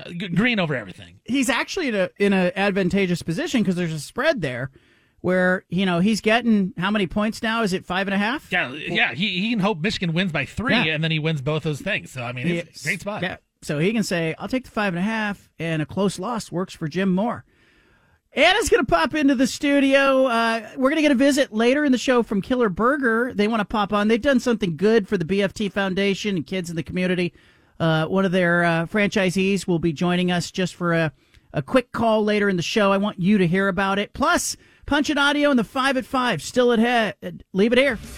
Well, we heard from Jim Moore of KJR in Seattle. He's a diehard Washington State fan. He's got real mixed feelings about the national championship game on Monday. He went to Washington State. He hosts a radio show in the Seattle market. He uh, he's hearing a lot of it. On tomorrow's show, we will get a visit from Softy from uh, KJR as well. Now, Softy's the opposite. Softy is a diehard Husky fan. He lives it, he dies it. You know that if uh, if uh, you know you're a longtime listener of this uh, show, you know Softy's out. Yeah, yeah, because UW is just in it for clicks, and we do our talking with our pads. That's what we do here at Oregon, right? So I, I can't wait for UW if they win this game on Saturday. I want to walk into Lanning's post game presser and ask him, "Hey Dan, how many clicks do you think UW got with this win today over your football team?" But yeah, he he didn't do that. Tell yeah. me, am I crazy for picking Oregon? I think Oregon's the better team. I think no. they're a more complete team. No, I just told you. I think it's going to be an embarrassment if Oregon loses the game, and you just said why. They're they're a, they're a way more complete football team. I mean, John, everything that Washington does well, Oregon has an answer for. UW number one in total offense. Okay, fine. Oregon's number six in total defense. UW number one in passing offense. Okay, fine. Oregon's number five in passing defense. Uh, how about UW number six in sacks allowed in the country? Okay, fine. Oregon's defense is tied for eighth with 18. Everything UW does well, Oregon has a response. Everything UW does weak, Oregon is good at. Washington number 62 in total D, Oregon number two in total offense. UW 102nd in rush uh, offense. Oregon is 20th in run defense. The Huskies cannot get after the quarterback. Oregon does a great job of protecting the quarterback. This would be an absolute embarrassment. Embarrassment for Dan Lanning and Oregon to lose this game to Washington because on paper they are better in every single category. You don't get UW now. You got to wonder as an Oregon fan if Dan Lanning can ever get it done. Softy. I asked Dan Lanning about that the very next day. Yeah, I mean, ultimately, I guess that guy, I don't know who he is, but he's not going to play in the game. So it doesn't really matter, right? I mean, we have to focus on the reality of who is playing in this game, our players, right? I don't get to play in it either. So um, it's really about how, what our players are going to do and what they're going to, you know, execute when it comes to game day. Here's what I know: there's two really good teams that are about to play in this game, and they're both really talented, and both are certainly capable of winning. And it's going to be about who performs the best. Um, you know, it's a great matchup. I don't think it's ever been this highly ranked. Um, not that rankings matter at all, but I think it does, you know, show that you're talking about two really good teams. So we're gonna go out there and play the game and and uh, see what see what happens. There it was. Oregon lost by three at Seattle, lost by three in the conference championship game. If Washington wins at all, does Oregon? Do those losses feel a little better to Oregon? Worse? I don't know. Anna's popped into the studio. Stephen, Anna, let's kick that around. Washington wins it all. Does Oregon go, hey, we only had two losses this year and both were to the national champion? And do they feel better about their season because of it? Absolutely. I think so. I mean, it's validation for them that, you know, they lost to a team that wound up going on and winning the national title. I uh, completely disagree. I think it was. I, I think if if that's me and I'm an Oregon fan, I'm thinking that should have been us. That should be us hmm. winning the national championship. And not only that, that we did not even get there, but it's the rivals that our hated rivals that we hate more than anything. They get the championship. Like it should have been us that got to the national title. title game. it wasn't Like, But yeah, but you were that been. hypothetically playing an Oregon But fan, they were- but it wasn't you. Close is not it. But- they just didn't get the wins. Uh, That sh- should have been us. That's what I'm saying because they, they would say they're a better team. They should have won the game. They just made a couple mistakes. Had they converted one fourth down, you know, had they not, you know, gone three and out in the first drive in the champ or Pac-12 championship game, that should have been Oregon in the national title game, and that would be them taking on Michigan right now. I guess you could say essentially, if Washington wins it, you could say that Oregon lost the national championship game twice. you know what I mean? Like in the same season. Okay. You know, because because if Oregon beats Washington at Seattle, and I do think Oregon was the better team that day. To Dan Lanning's point, two really good teams are going to play. Whoever you know executes, makes the plays, they win the game. I think Oregon played better in that first game and should have won the first game. And I kind of wonder if Oregon wins that game, if Washington's season is different. Because Washington goes on and what? Plays all these close games against Arizona State, Oregon State. Washington was playing for the perfect season all along. I just wonder if Oregon had put a dent in it. This is one of those Yeah. stupid sports things that Well, I it's a stupid sports show. I Come know. on. I just don't understand. How do you say that Oregon played better when in the end they're not the team with the W? Well, you they- I just think Oregon played better than Washington, and Dan Lanning didn't kick the field goals. He decided, hey, I'm going to go for it, and it bit him. And I, you know, I think if Oregon would have kicked one of those field goals, certainly they would at least been in overtime. Probably would have played the end of the game different. You know, if it, you know, maybe they don't go for it. I don't know, but I think Oregon was that close. I, I actually agree, Anna, because I don't know why you're arguing that side. Because I think Oregon should feel good about it. Like, if Washington wins it all, your only two losses came to the team that won it all. Right. That's better than the team that was the runner up. Well, like you know, when Oregon played Georgia in their season opener away, they played them 49 to 3. in Atlanta and got stomped by them.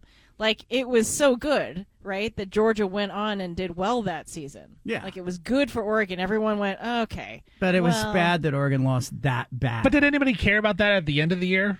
Uh, I noted I, it. I think some people did. I think some people felt better about getting curb stomped by a really good team versus getting curb stomped by a team that finished eighth. Yes. You know? Does it make any difference that it's the rivals? It's Washington. Like, hey, I mean, Oregon fans and Washington fans hate each other.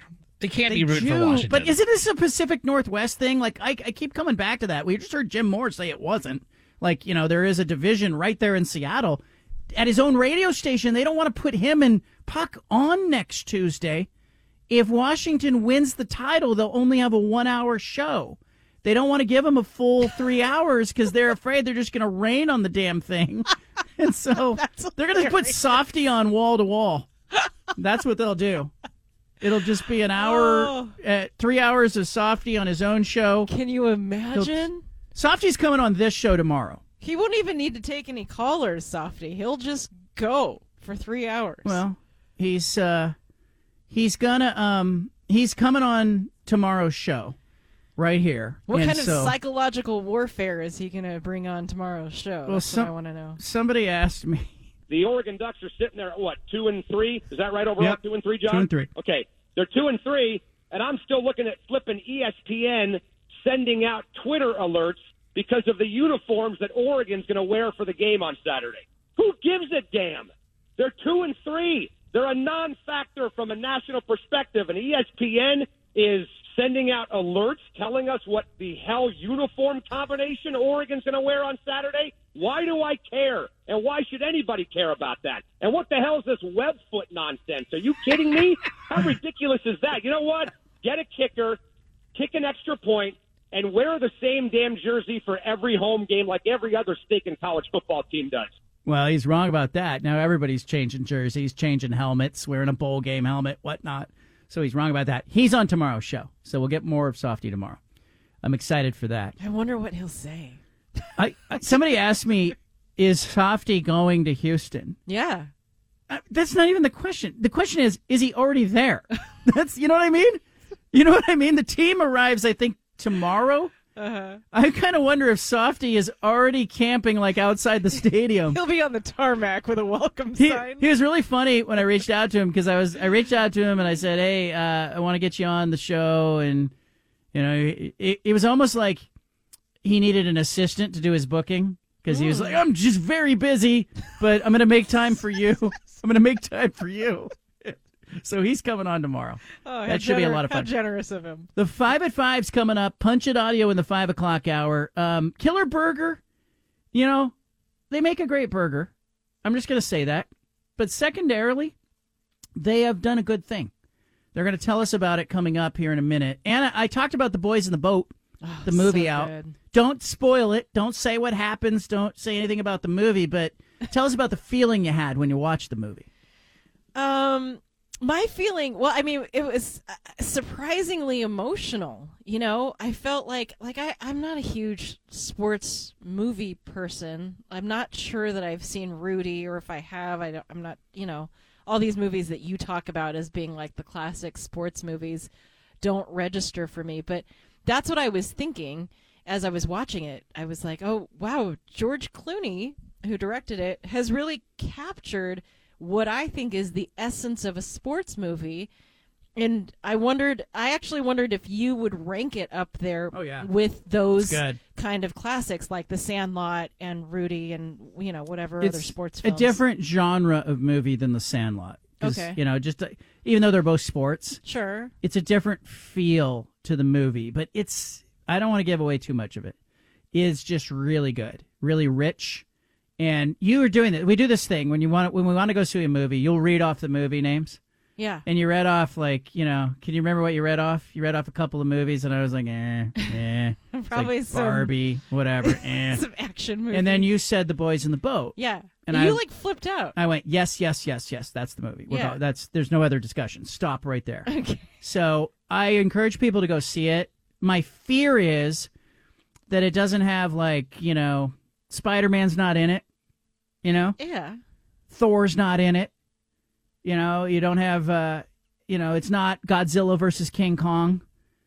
It's just a really good movie. I hope people support it and go see it because you know what happens? They'll make more good sports movies if, if people Mhm. do that. Mhm. So I think all of our listeners go see the damn movie, The Boys in the Boat. It's great. Make it a date night. Go with your friends, whatever you want to do. Take your kids. It's that kind of movie.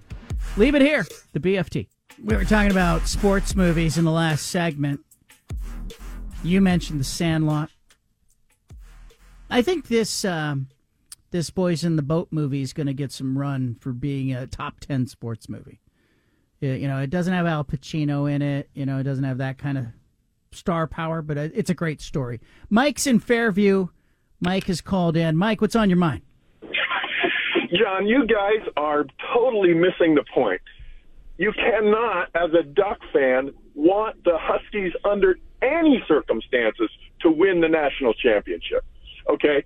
It doesn't make you feel better, it makes you feel worse.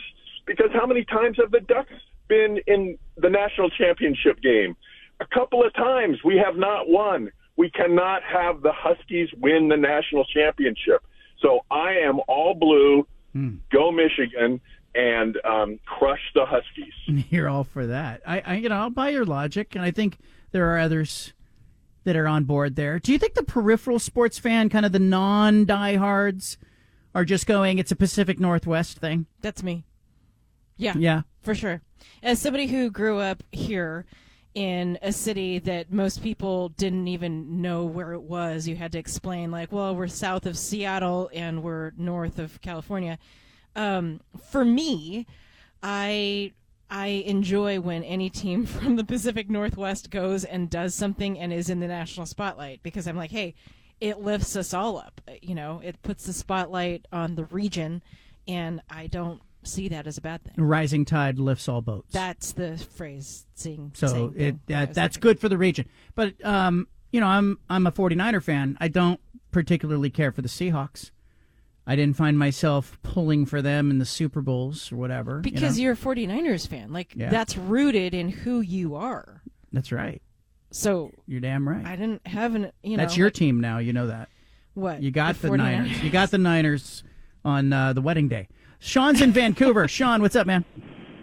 Hey there, John. Hope you and your family are well. Um, so, real quick, I lived in Houston 12 years, so if you need any advice about where to uh, eat, let me know. Um, but uh, I in. think you guys were talking about what if uh, Oregon had beat Washington, Yes. maybe leaving both teams at one and one, you absolutely know that the committee would have found a way to put Georgia in instead of either one of those teams. Hundred percent, hundred percent would have got left out. Uh, Oregon would have had to win them both. I kind of wonder if Oregon won the first game, if Washington might have lost other games and maybe not ended up in the title game. You know, maybe it would have been somebody else. I don't know. Um, we'll, we'll see. Sean, give me an idea. Houston feels very spread out to me. It reminds me of San Jose, California, kind of spread out and sprawling. Am I right? Yeah. Yeah, uh, Houston is is uh, unbelievably huge. It's about the size of Rhode Island. Um, actually, I think it's bigger than that now since they put in what's called the Grand Loop, which is a third loop outside of the city. I was there about uh, two months ago uh, visiting friends, and um, everything's measured in how long it takes you to get there. How is it's 45 minutes away? It's an hour away. There's no miles. Um, so yeah, it's it's what what I mean. You know, don't obviously don't tell me where, but what part of Houston are you staying in? Um, I am uh, not sure. He doesn't know. I'm at the media hotel, and I generally check that as I'm getting off the plane. Where should he eat, though? Is the yeah, question. Get, what, yeah. that's where, his, where that's am I gonna be what he asks you. Well, bar- number one, barbecue, because being from Texas, Texas barbecue is the best. Um, you got to do uh, you got to do Tex-Mex place. There's a chain called Chuy's that's really good. Okay. There's more of a local place called Molina's that are just there in the Houston area that's very good. Writing these down. Yeah, yeah. Uh, All right, I appreciate you. That's good. yeah, man. You stay safe out there. Thank you. I appreciate that. I, I, I. I when he said Tex-Mex, I thought he was going to give me Chevys. when he said it's kind of a chain, I was like, "Don't give me Chevys." You know, you got to check out this place. I just like that he's like, "Where are you staying?" and he just clearly doesn't know you because you're you're such an in the moment kind of person. Well, it's like I, mm, I'm dealing yes. in the now. Exactly. You know, I'm dealing with what's happening. Do you remember when my parents went to spring training in Arizona and they came back raving about this place called the Claim Jumper that was in Arizona? They had never seen one before. And they were like, we found this really good restaurant right there oh. in, you know, right around spring training. It was big, big diversion for my parents to go to spring training. So many menu Yeah. choices. The entrees. Have were you ever huge. heard? There's this place called Claim Jumper. There's Check this it nice out when- Italian pizza spot by my house called Domino's. I don't know if you ever heard it. It was like Michael Scott from The Office. Yeah, and I was just going like- to New York talking about Sbarros. I was like, there's like 200 of those. Uh, Killer Burger. yeah. Speaking of restaurants, Speaking of restaurants, and my favorite burger, by the good way. food. Um, we did a remote broadcast at the West Linn location of Killer Burger not that long ago.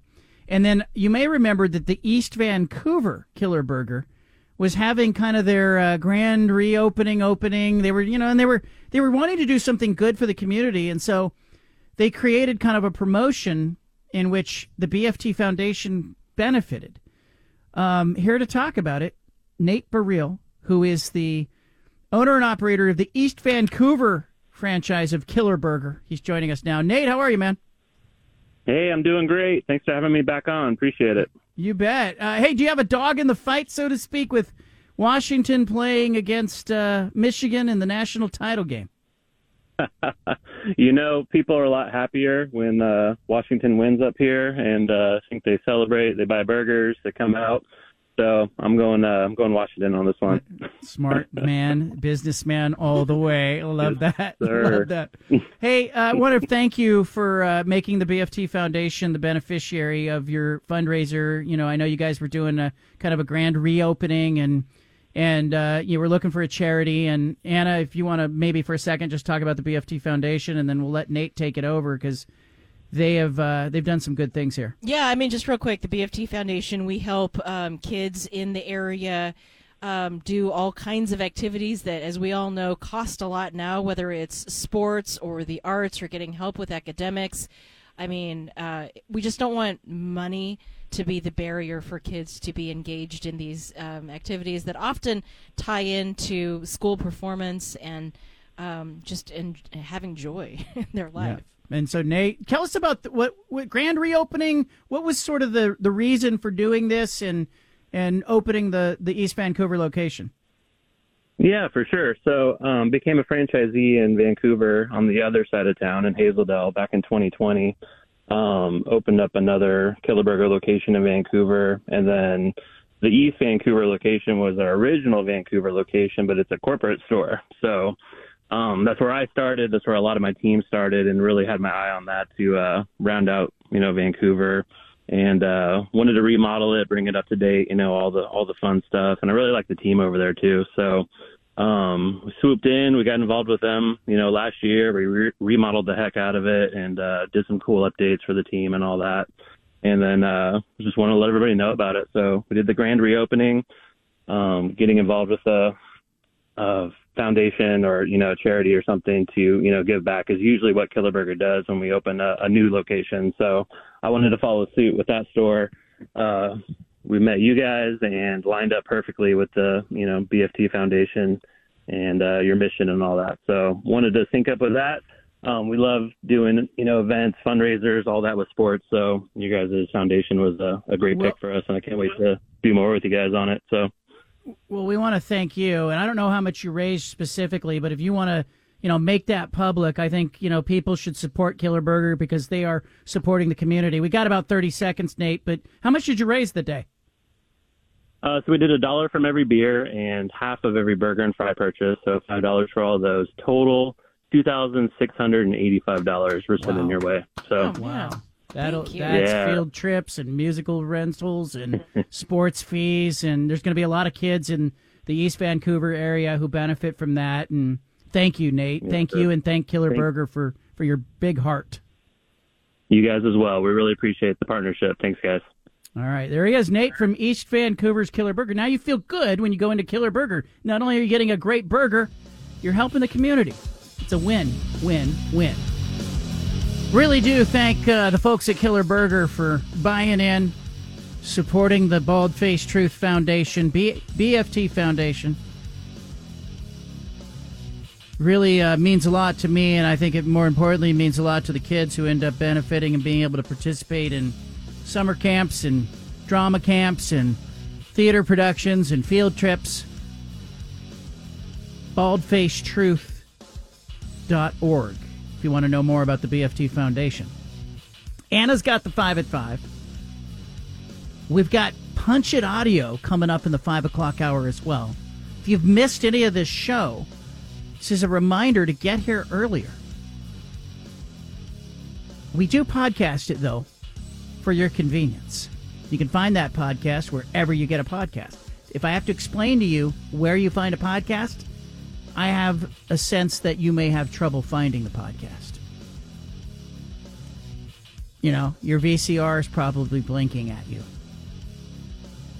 Maybe you don't care about the blinking.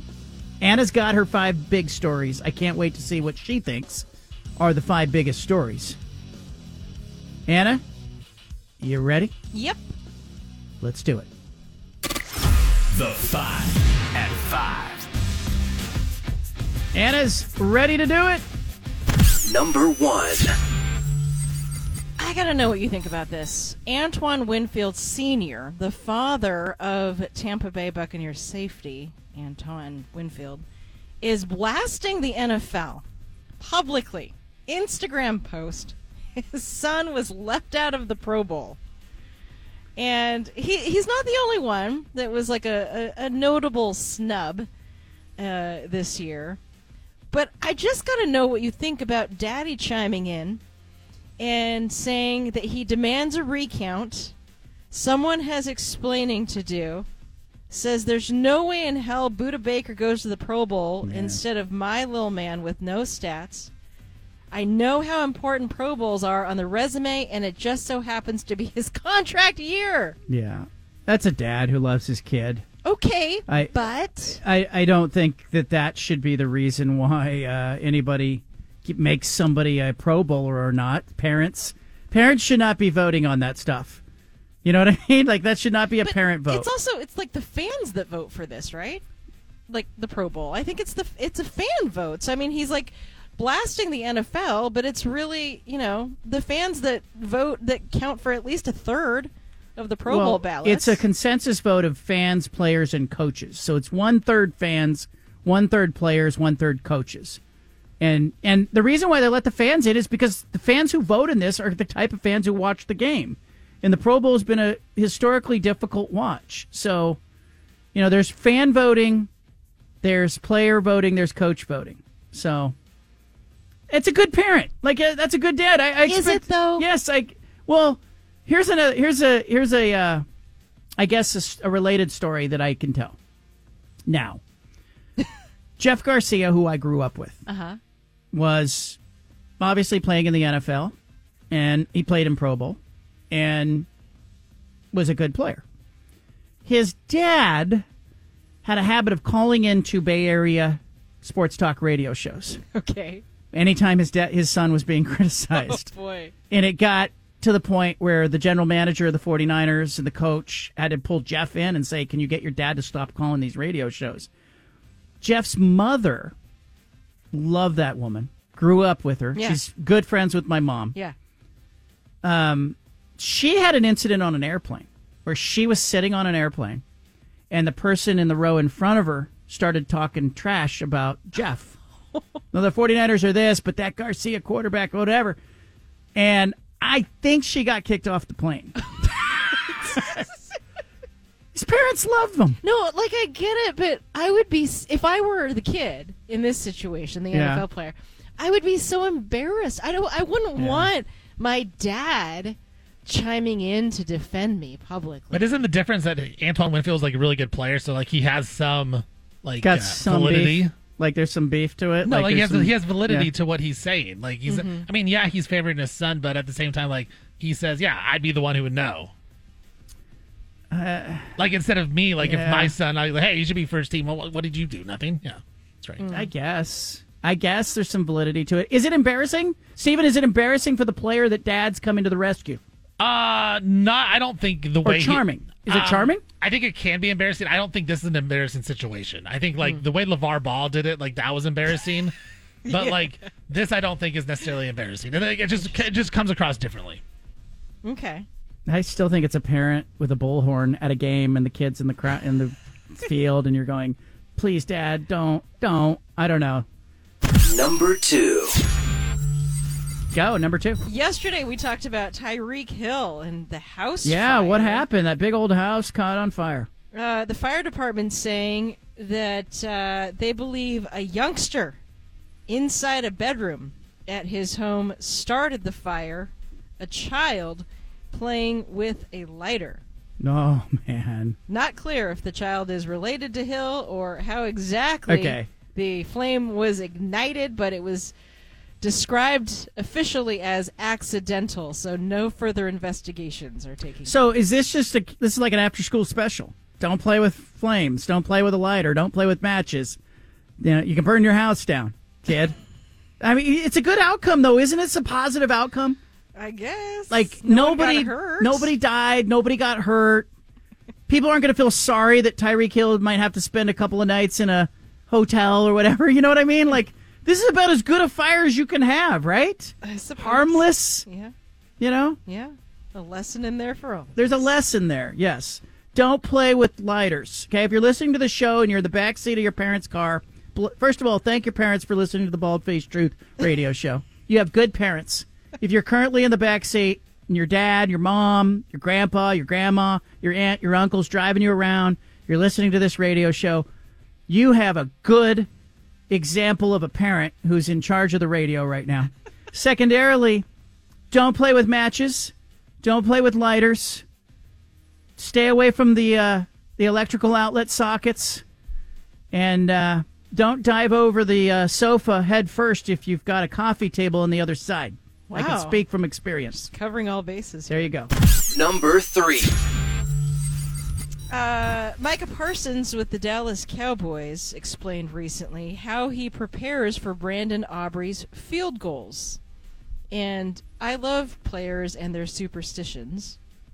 He apparently chooses to sit on the bench when Aubrey steps onto the field for a kick. Nice. He was asked whether he would stand up, like if, you know, Aubrey was kicking a field goal to win the Super Bowl. And Parsons said, Nope.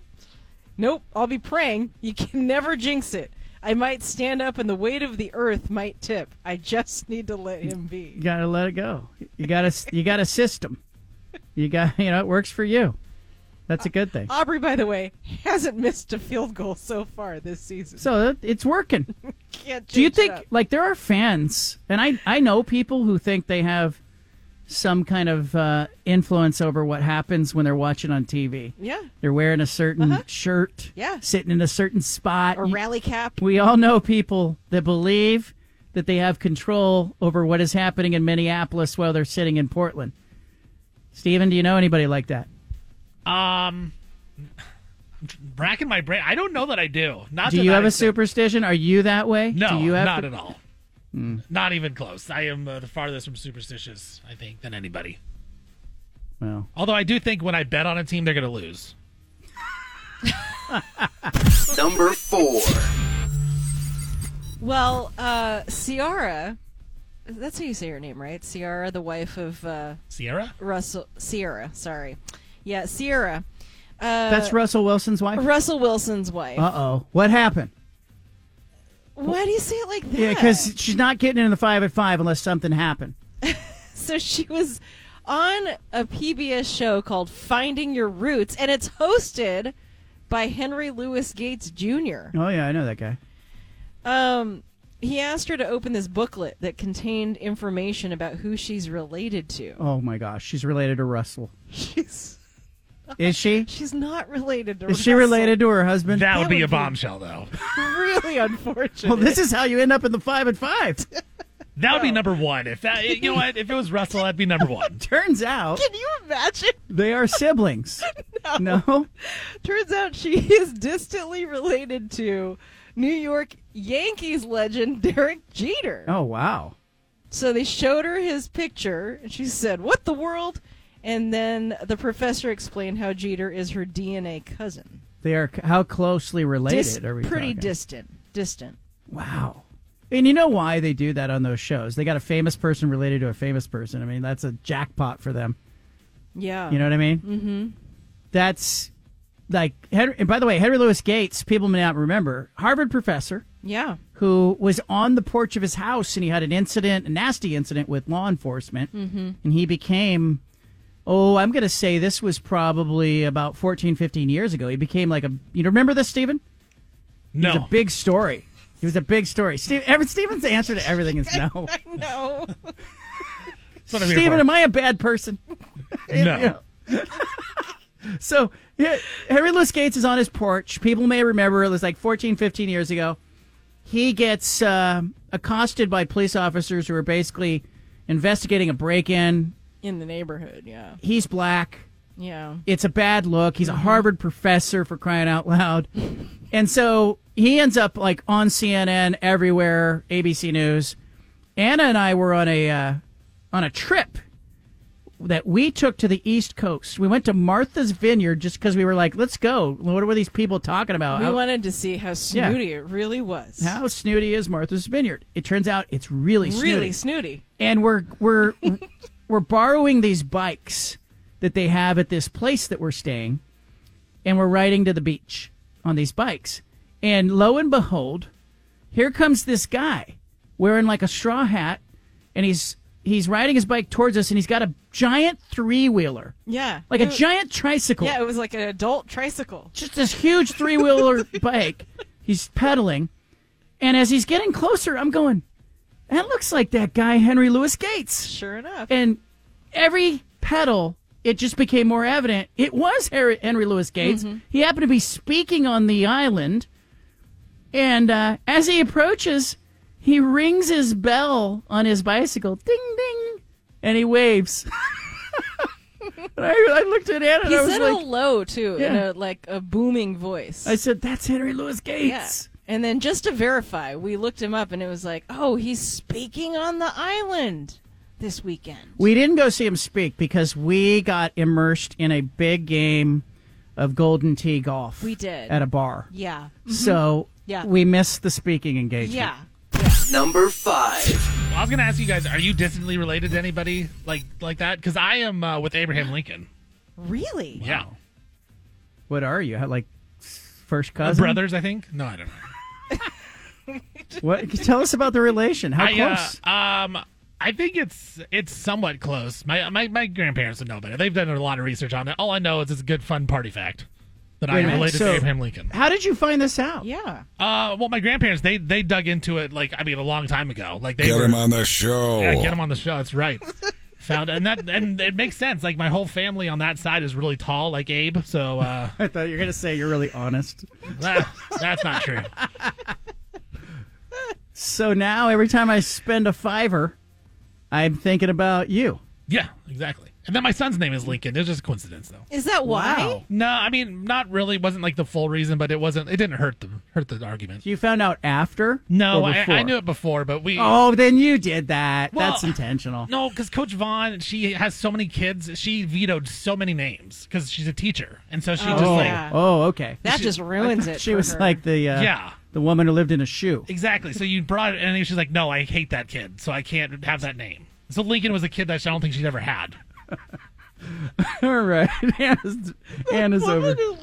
He said she has so many kids because she's a coach. Yeah, Oh. coach and teacher. so I was making a joke off that. The there was the woman who lived in a shoe had so many kids. Yeah, I- yeah, yeah. yeah. I didn't need the explanation. Number five. related to Abraham Lincoln. Okay. Number five. I got to compose myself here. Uh, Christopher Nolan, famed director. He uh, directed most recently Oppenheimer. And this is so funny. He was doing a Peloton workout. And while he was doing the Peloton workout, the woman leading the class, Jenn Sherman, started talking trash about uh, his movie. Isn't that funny? Like he was literally doing the class and working out, And he was like, "They're talking about me." and yeah, yeah, he he offered this because he won a, an award for that movie recently and included that in his acceptance speech. Peloton Jenn, man, Yeah. throwing some shade while he's uh, he's trying to he's trying to work out. I bet he never uh, takes her class again. She literally said she wasted hours of her life that she would never get back. Have you ever had a moment like that that you said something like that and then you realized, oops, Oh, all the time. it happens. Yeah. That's a great five at five. There you go. Those were five solid stories. I liked that. Rather enjoyed that. Um, you're not related to anybody? Who me? Yeah, like you don't have I like don't know because Chairman Mao or something, you know, in your background. No something? thanks. You know? um, I You know? really like to not. I'm sorry, but it was the only Chinese Taiwanese reference that I have. Jeremy you- Lin? Are you are you related to Jeremy Lin? Are you related No? to Confucius? It was all I had in that moment. I hadn't thought that far ahead. My mouth was going. Clearly. And are you related to anyone? And then I went to who do I know? It was gonna I- be it was gonna be like Jackie Chan, Jeremy Lin, Chairman Mao.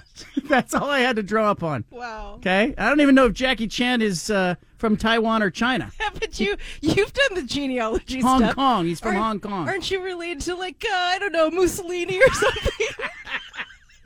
As it so happens, you know. If if you were what if you were? What if you did what if you did ancestry and you had a horrible yeah. result? Yeah, I know. I know. Can you imagine? Like If serial were killer. related to like Hitler, you know? or Ted Kaczynski, or like just you know some awful Ted Bundy, serial Yeah. killer t- type stuff. Would Yeah. you claim it, or would you uh, like? Because I noticed No, Steven you'd bury that. Stephen was a little bit um like Stephen's been waiting Oh, I've had, I've had that in the holster. to slip that one in. Yeah. Yeah. He's yeah. been the minute he you said, you know, she went on this show. Stephen just I could see him sit forward in his chair, perked up. He was like, "This is the moment." I've been like when he on day one he was waiting to say, "I'm related to Abraham Lincoln." This is my time. because that's Right. not embarrassing. Right. That's a good one. Right. You know? Yeah, you'd bury any other ones that were bad like that. I don't Like know if- though because you could make some money or like do a podcast, and be like, look, I'm related to Ted Bundy, and look at me now, and now I'm just talking about the news. Like, there's a lot of people that do that, make money off it. Score off that Yeah, the negative connotation, turn a negative into a positive, so to speak. exactly. The, the, that's the uh, the bearded lady philosophy, you know. end up in the circus, make some dollars off that. Seriously. Lizard man. You know what I'm saying? what? What did you eat today? Probably nothing. Coffee. I I had know. coffee. I know. And this is where I am today. Um, hey, I have a really fun column coming out tomorrow. I, I almost never do this, but I I was thinking today. You made a comment on yesterday's show about sometimes I write a column just because I need to write a column. Yeah. So sick of the bureaucracy, the money, the greed in sports. You know, television deals. We have all this news today about you know the the media rights for the NCAA championship events big number coming out, you know, and I don't know if people really care about that, Yeah. but you know, you got the college football playoff media rights. Um, there's been some reports and some speculation that that ESPN's going to bid or Fox is going to bid and all that stuff. I I'm so sick of that Mhm. stuff. Yeah. So I went in search of a column today that is got some redeeming qualities to it. So if you need that lift, like I need it, johncanzano.com, get a free subscription or a paid subscription, and it'll get delivered right in your email inbox tomorrow morning. All right, coming up, we've got Punch It Audio, got great sound. We're going to have more fun on today's show. Uh, I changed my word for the year today. What? Remember, my word was focus. Can you do that? I noticed you when you asked my word for 2024. Yeah. I said focus. Yeah. You really didn't say anything after that. What was I supposed to say? Good job. Like, but nice. But I kind of think you already think I'm focused, and that's not the word you wanted me to pick. No. You know what I'm saying? You can, it's your word, John. I'm not here to coach you on your word for the year. Um, I changed my What word. am I supposed to call you? I changed my JC. I changed my word to joy. Well, how late in this year can you change your pick? You can't. yeah, you it's Just we're we're really bumping up against the Until you cutoff you can change your word until you get your W two from your employer. How about that? I talked about it with my wife. I have a new one too. All oh, right. What? what's your word? Mine's gra- mine's, mine's gratitude. Oh, that's a great. What was your original word? I didn't really. I, mean, I did. I said discipline, but that was, nah, that was cop out. wait, whoa, wait. Your original word was discipline. discipline. gave up on it. Yeah, I- I gave up on my discipline. Three days. it lasted three days. That's way too committal for me. Three 72 hours of discipline was enough. Now it's gratitude. That's You why I know needed who to el- know how long I can go into the year before I change my next word. This is it. You gotta you gotta write it in blood now. You only get one change. You get a mulligan. It's like the One transfer portal. mulligan. Yeah. Because when you asked me, I, I, like you had clearly, Anna, given it a lot of thought. I hadn't really. Eh, I don't know. It was your idea. It spread like wildfire. And here's the thing. I asked Wayne Tinkle and Dana Altman what their words for the year were. Yeah. Tinkle stole your word. He said, I like Anna's word. I'll, I'll take that one. Oh, that's okay. Can you do that? Sure. Yeah. And then Altman said healthy Healthy. because he wants his team to be healthy. Okay. It's just basketball all the time in that guy's head. Okay. And but I said focus. Yeah. You really didn't react. And then I got to thinking, I'm like, Why does it matter that I didn't react? because I was looking for a little affirmation. oh. I was looking for, oh, that's good. You need that. Uh-huh. But I don't think you're looking at me thinking I need focus. I kind of have the same I th- same thought, John. Like, yeah, I f- you feel like you're focused a lot, anyways. Like, how much more focused can you be? I'm locked in. You know? Uh-huh. So I changed my word to, uh, I have two words Okay. joy Yeah. and, and health. Oh. Okay, well, Wait, we we're can have two. We can have two words now. We have word two A and two B. Joy is because I need an escape from the nonsense of Okay. everything. Joy And then health because I do think that, you know, when I get out of this studio, Yeah. okay, the studio becomes like the center of the world for me. Okay. Sure. And I get out of this studio, I need to find a little balance outside of the studio. Yeah. Like balance it Yeah. out. Okay. I would say balance, but nah, Yeah. No. not, not my thing. yeah. All right, leave it here. We have Punch It Audio coming up. Pick your word. Ask your family members what their words are going to be. We asked our seven year old and our nine year old their words. Yeah. Uh, the nine-year-old's word is exotic. Mhm. Exotic. yep. And then the seven-year-old Gonna have a uh, conversation about that. initially said snazzy, and uh, apparently you're taking after her because then she came back and said, "I need a second word, and that is sh- chic." Oh. Snazzy and chic I are like her chic. words for the year. I, I also want to use my third word would be svelte. Your that would be your fourth word. Okay. Well, my fourth word would be svelte.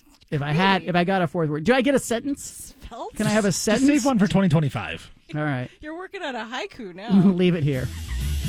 Now I feel like I should do ancestry or something and find a uh, famous person that I'm related to. Stephen related to Abraham Lincoln. Uh, I like to know how closely related so I can tell other people. Find that out. We're going to play some Punch It audio. Uh, we'll take your phone calls as well. 503 417 7575 is the number. What is your word for the day? And what should the Oregon, Oregon State, Trailblazers, who's your team? And what word should that franchise or that entity have for 2024? I've been thinking about that in the commercial break. I was thinking about what word would I give to Oregon State? What word would I give to Oregon? What word would I give to the Blazers? I want yours as well. 503 417 7575. Let's play. We interrupt this broadcast with a special announcement from the Bald Face Truth headquarters. Hey, we're all about truth, justice, and the American way here, okay? Which is why we've spanned the globe and pulled the top audio cuts of the day. You're going to hear little snippets of sound. Hey, it's time for Punch It Audio. Presented by First Call Heating and Cooling. Well, let's start with Michael Penix Jr. He's the quarterback at Washington. Came back this season. He explained why he came back this season. He's in the title game on Monday. Punch it. Yeah, I mean it's been real special. You know, it's, you know the position that we're in right now is definitely the reason that um, I know that we all chose to come back. You know, we we saw we saw the vision and we believe in uh, we believe that we could be able to achieve the greatest things out there. So um, this team has been doing it. Um, we've been on a mission and uh, we've just been truly blessed. You know, but uh, at the same time, you know, it, it's t- it took a lot of hard work to get here and.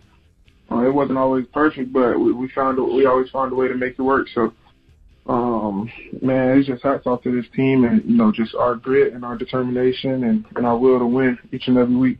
Well, I mean, let's be real. There, there's some name, image, likeness money involved in a lot of the players that are coming back. High level players coming back. Bo Nix coming back to Oregon. Michael Penix Jr. coming back to Washington. You know, a lot was made in the Fiesta Bowl about Bo Nix coming back for another season. And I think if we're going to be honest about it, you know, that there's the possibility that Bo Nix was getting some NIL dollars to play in the bowl game. Okay, that that's fine. That you know, still there was a bunch of players who opted out of games. Michael Penix Jr. got what most estimate to be a seven-figure deal to come back. That's part of it, but he's also in a terrific position and has had, I think, the best football season of any player in America. He should have won the Heisman Trophy. He was on top of my ballot. I just I watched him. I don't think a lot of the voters watched him. But now Washington is this close. And by this close I mean they've got an opportunity now to win a national championship and essentially be the participant that knocks off a Big 10 team that knocked off an SEC team. It would put the Pac 12 on top of the college football world for the first time since the college football playoff era um, became a thing. Now, Kalen DeBoer talked about Michael Penix Jr., and he goes back two years here in this clip. Penix knew he could be successful at Washington in part because apparently Michael Penix Jr. asked Kalen DeBoer before he transferred to Washington two years ago, who's going to be on the offensive line?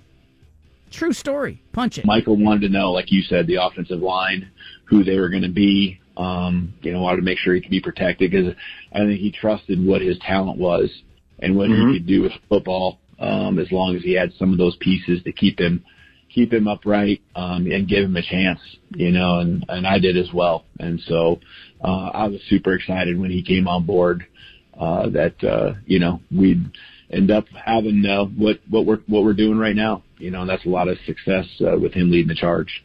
Yeah, Really good story. It's an example of the portal really working for a coach, working for a player. But let's not forget, uh, Kalen DeBoer was a sneaky good hire that was made in the same hiring cycle that Dan Lanning went to Oregon and Lincoln Riley went to USC. Of those three hires, it was kind of made the number three most splashy hire. by media and by people looking at it from the outside in. So, a little credit for Jen Cohen, the athletic director then at the time at uh, at Washington. She made a great hire in Kalen DeBoer. Kalen DeBoer used the portal to his advantage. It worked. Another guy who used the portal to his advantage, Ja'Lynn Polk, wide receiver at Washington. He was at TCU, Texas Tech, rather. Texas Tech as a freshman. He's at Washington now. He talked about Washington's offense facing Michigan's defense. Punch it. You know, overall, it's a great defense. You know, the number one defense in the country. So those guys are gonna fly, fly around each and every play. You know, they're physical, and you know they're really gonna come out and, and have missed assignments and you know, they're very fundamental, very fundamental team, and you can tell um, by watching the film they play together. So, you know, we're gonna have to come bring our A game, and we will. You know, I trust and believe in our, our guys that you know we're gonna do whatever we got to do to get the job done. And you know, it's not gonna be easy. It's definitely gonna be a dogfight. Going to be a dogfight. Uh, Washington's offense not worried about them. They're going to have to do a better job against Michigan's run game, though. I think Jim Harbaugh will be salivating looking at the numbers from the Texas game. Uh, I think you know if you are a betting person in this game, you're going to bet that Michigan's going to run, run, run. Washington's going to pass, pass, pass, and uh, we'll see what happens. Chris Sims talking about Brock Purdy and Lamar Jackson. How much should they play? Ravens and Niners will be the one seeds. They're locked up in the AFC and NFC. Chris Sims talking about how much those guys should play in uh, the final week of the NFL regular season. Punch it. But I feel like because of social media and how you can be targeted that way, coaches are more scared now than ever to do that type of stuff because they don't want to be vilified for why did you play this guy in a meaningless game or a meaningless moment. But if I was Harbaugh or, you know, Shanahan, I, my quarterback would play a few series. He would. You know, as I've mentioned many times, like New England used to do when they had a one seed locked up. Brady and company play the first half, right? Second half would come around, we'd see them on the bench, and that was it. But yeah, I just think that's a long time to go without playing football and being in the process of pregame warm-ups and everything that we talk about that get you prepared to, to play your best football. Love the uh, sentiment, but I think it's a case by case situation. If you've got the 49ers history, look back to last year in the postseason, what plagued the Niners? They didn't have a healthy quarterback. I don't think you want to risk anything that you don't have to risk, um, especially uh, with Brock Purdy playing as well as he has most weeks this season. We'll see if he gets another you, shot at the Ravens. Do you think, um, with now that only one team gets a bye week in the NFL, do you think it, it's an easier chance for teams to get rusty like that because like because if Brock Purdy doesn't play on Sunday, which he's not supposed, to, I think Shanahan's already said he's not going to play. It's basically going to be three weeks since the last time he played. He'll, he will not play in an NFL game. Does that concern you going into the playoffs when you're going to be playing against good teams? It would worry me if the NFC had a team that I thought was neck and neck with the Niners. I think there's a separation right now in the AFC and the NFC. I think it's the Ravens and Niners in the Super Bowl, and I've I've never felt this strongly about a matchup. Um, you know, I could be look if the Niners come out and they they're really rusty and they get beat in their first playoff game, then you know you're you know you make you can make a case for that. But I just think given how the Niners went out last year, I I wouldn't risk anything I didn't have to risk. Yeah, I think for, you're right with the Niners. Like health is the most important thing. The only thing I worry about is Brock Purdy's still a young player. Like it would be nice to have those type of reps, but I, I, think the health is the most number one important thing for 40. The thing that worried me most about Brock Purdy was like I, you know, he had a really bad game against the Ravens, and you know maybe from a confidence standpoint, you want to see him come in and play better, but I don't, I don't know. I think at this point of the NFL season, a lot of guys are banged up. If he needs the time, he needs the rest. They know what they're doing until they don't. Dan Campbell. Here he is getting into it with a radio host at 97.1 The Ticket in Detroit. Lions coach mixing it up, punching. You had said you told the offense you're going for two on the final drive if you score, but from the seven, I mean, and looking back, like, was there a point of no return where you lay down your sword and kicked the extra point? Do you regret at all the decision to go for it from the seven? Yeah, I told I told our offense. I think I, I said this before, and uh, we're going for the win. And we're going to go down, we're going to score, and we're going for two. And and I wasn't coming off of that. So if it was like 10 or 15, like a holding penalty, you still would have gone for it. No, if we're getting outside the ten. No, Okay, we, that's we why I'm asking. outside Yeah, the yeah. ten every week, good on good. we do it every week.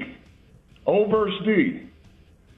Yeah, I like when, when you got the penalty and Go, move ahead, it to go the. ahead and say it. Say it, both of you. What? Say it. Say what you want to say. I think from the seven, it's a low percentage play. I think your chances of winning are lower than if you kick the extra point. I'll say it like you would say it to anybody else. I'm on the radio. Say it like you want to say it. Yeah. I thought it was a reckless decision. Thank you. Do, okay, but you don't regret it. No. Look, and here's why Campbell's right and the host is wrong.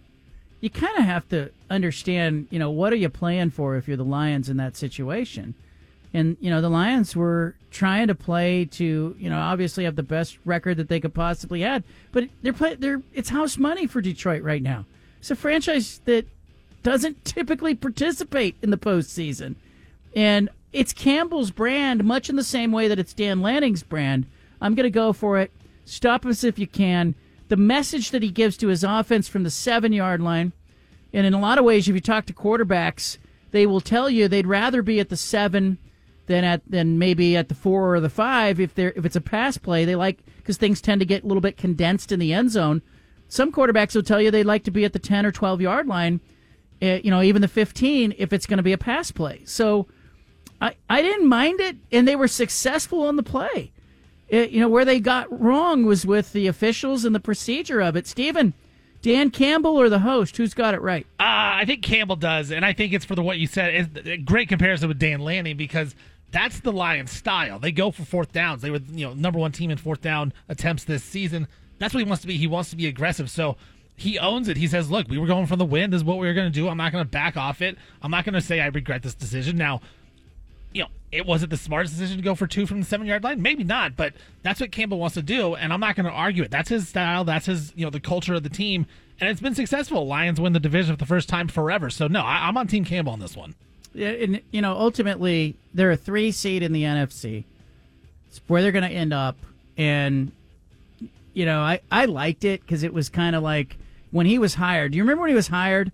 And everybody made a big deal over the fact that you know he came in and he was kind of like talking like a gunslinger in the opening news conference, and you know, here's his here's his introduction. All right, tell me if he's on brand. All right, and so this team's going to be built on. Uh, we're going to kick you in the teeth. All right, and when you punch us back, we're going to smile at you, and when you knock us down, we're going to get up. And on the way up, we're going to bite a kneecap off. All right, and we're going to stand up, and then it's going to take two more shots to knock us down.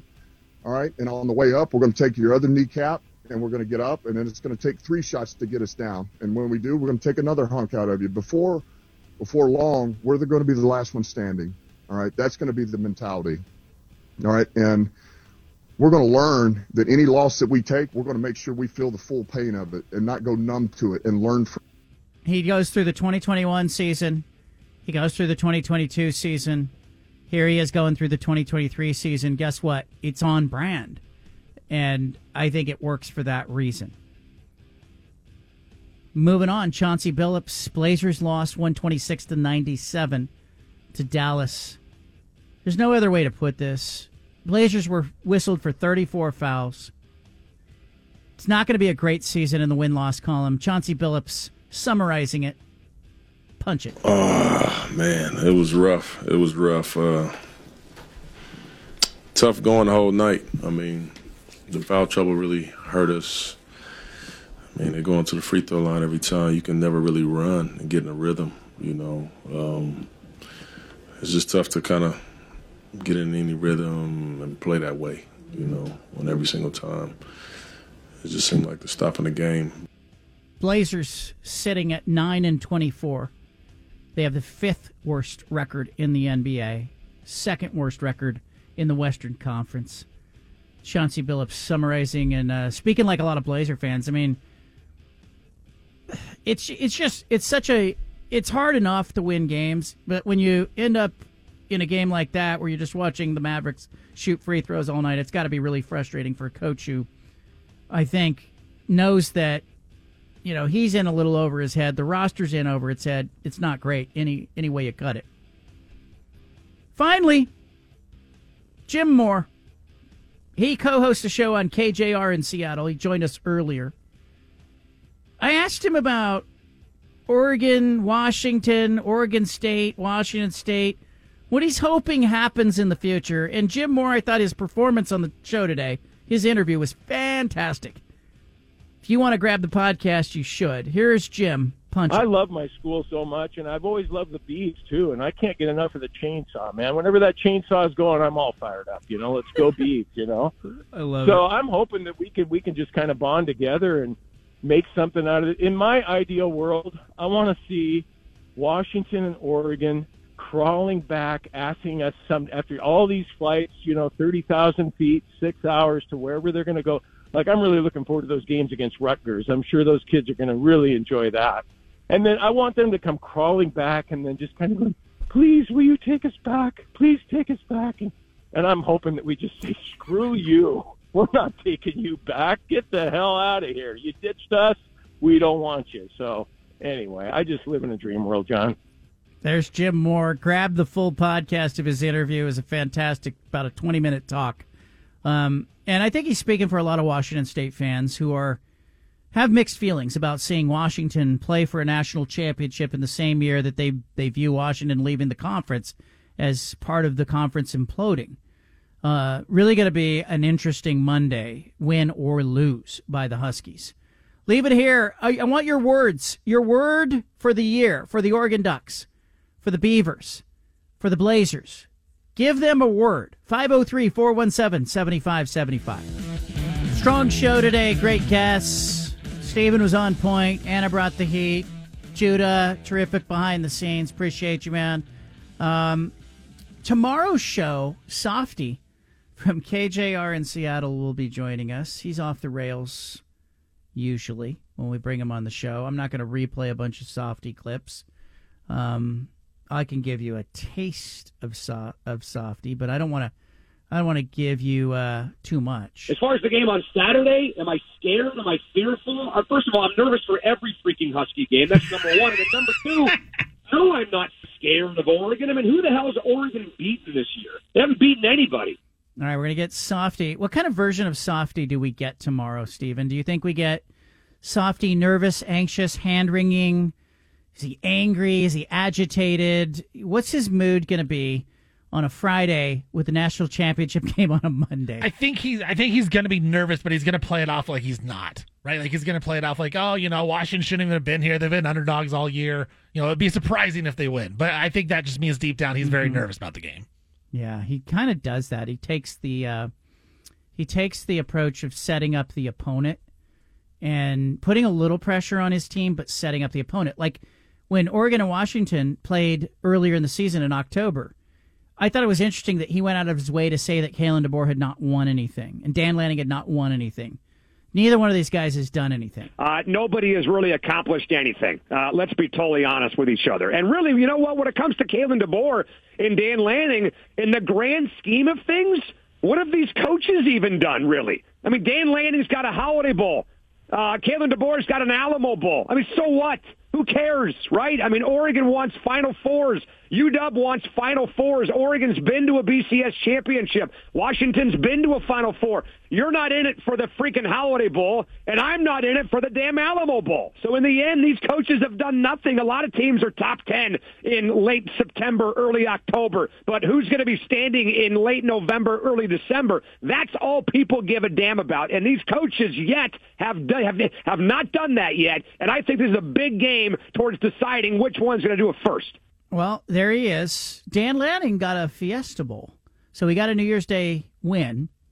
Kalen DeBoer is has a Sugar Bowl and is sitting in the national championship game.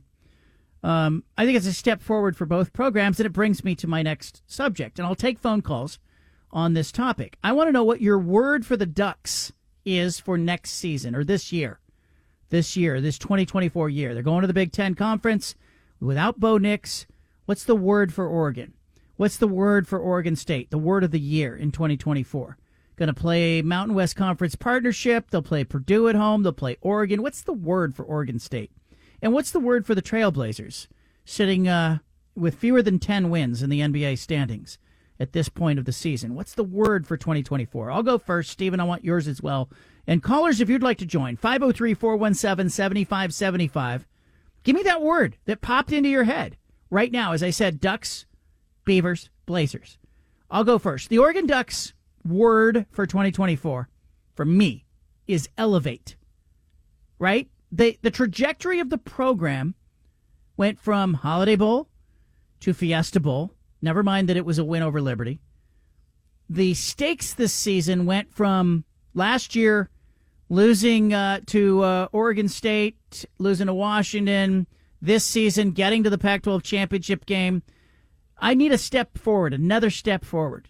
Dan Lanning, elevate. How about you, Stephen, for the Ducks? Yeah, I had similar. Mine was finish. Finish the job. You know, you were so close to the college football playoffs to the Pac-12 title. Finish the job and get over the hump and get one of those wins against Washington. That was for finish for me.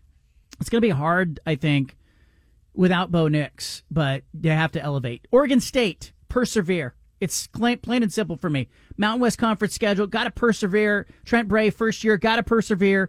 You know, a lot of change on the roster, got to persevere. How about you? For me, it's dominate. It's dominate the Mountain West opponents when you play them. I, I think it's one of those things. If you prove that you can beat these teams, you don't belong in the Mountain West, you got to dominate. And so I, I think the Oregon State has to have that mentality.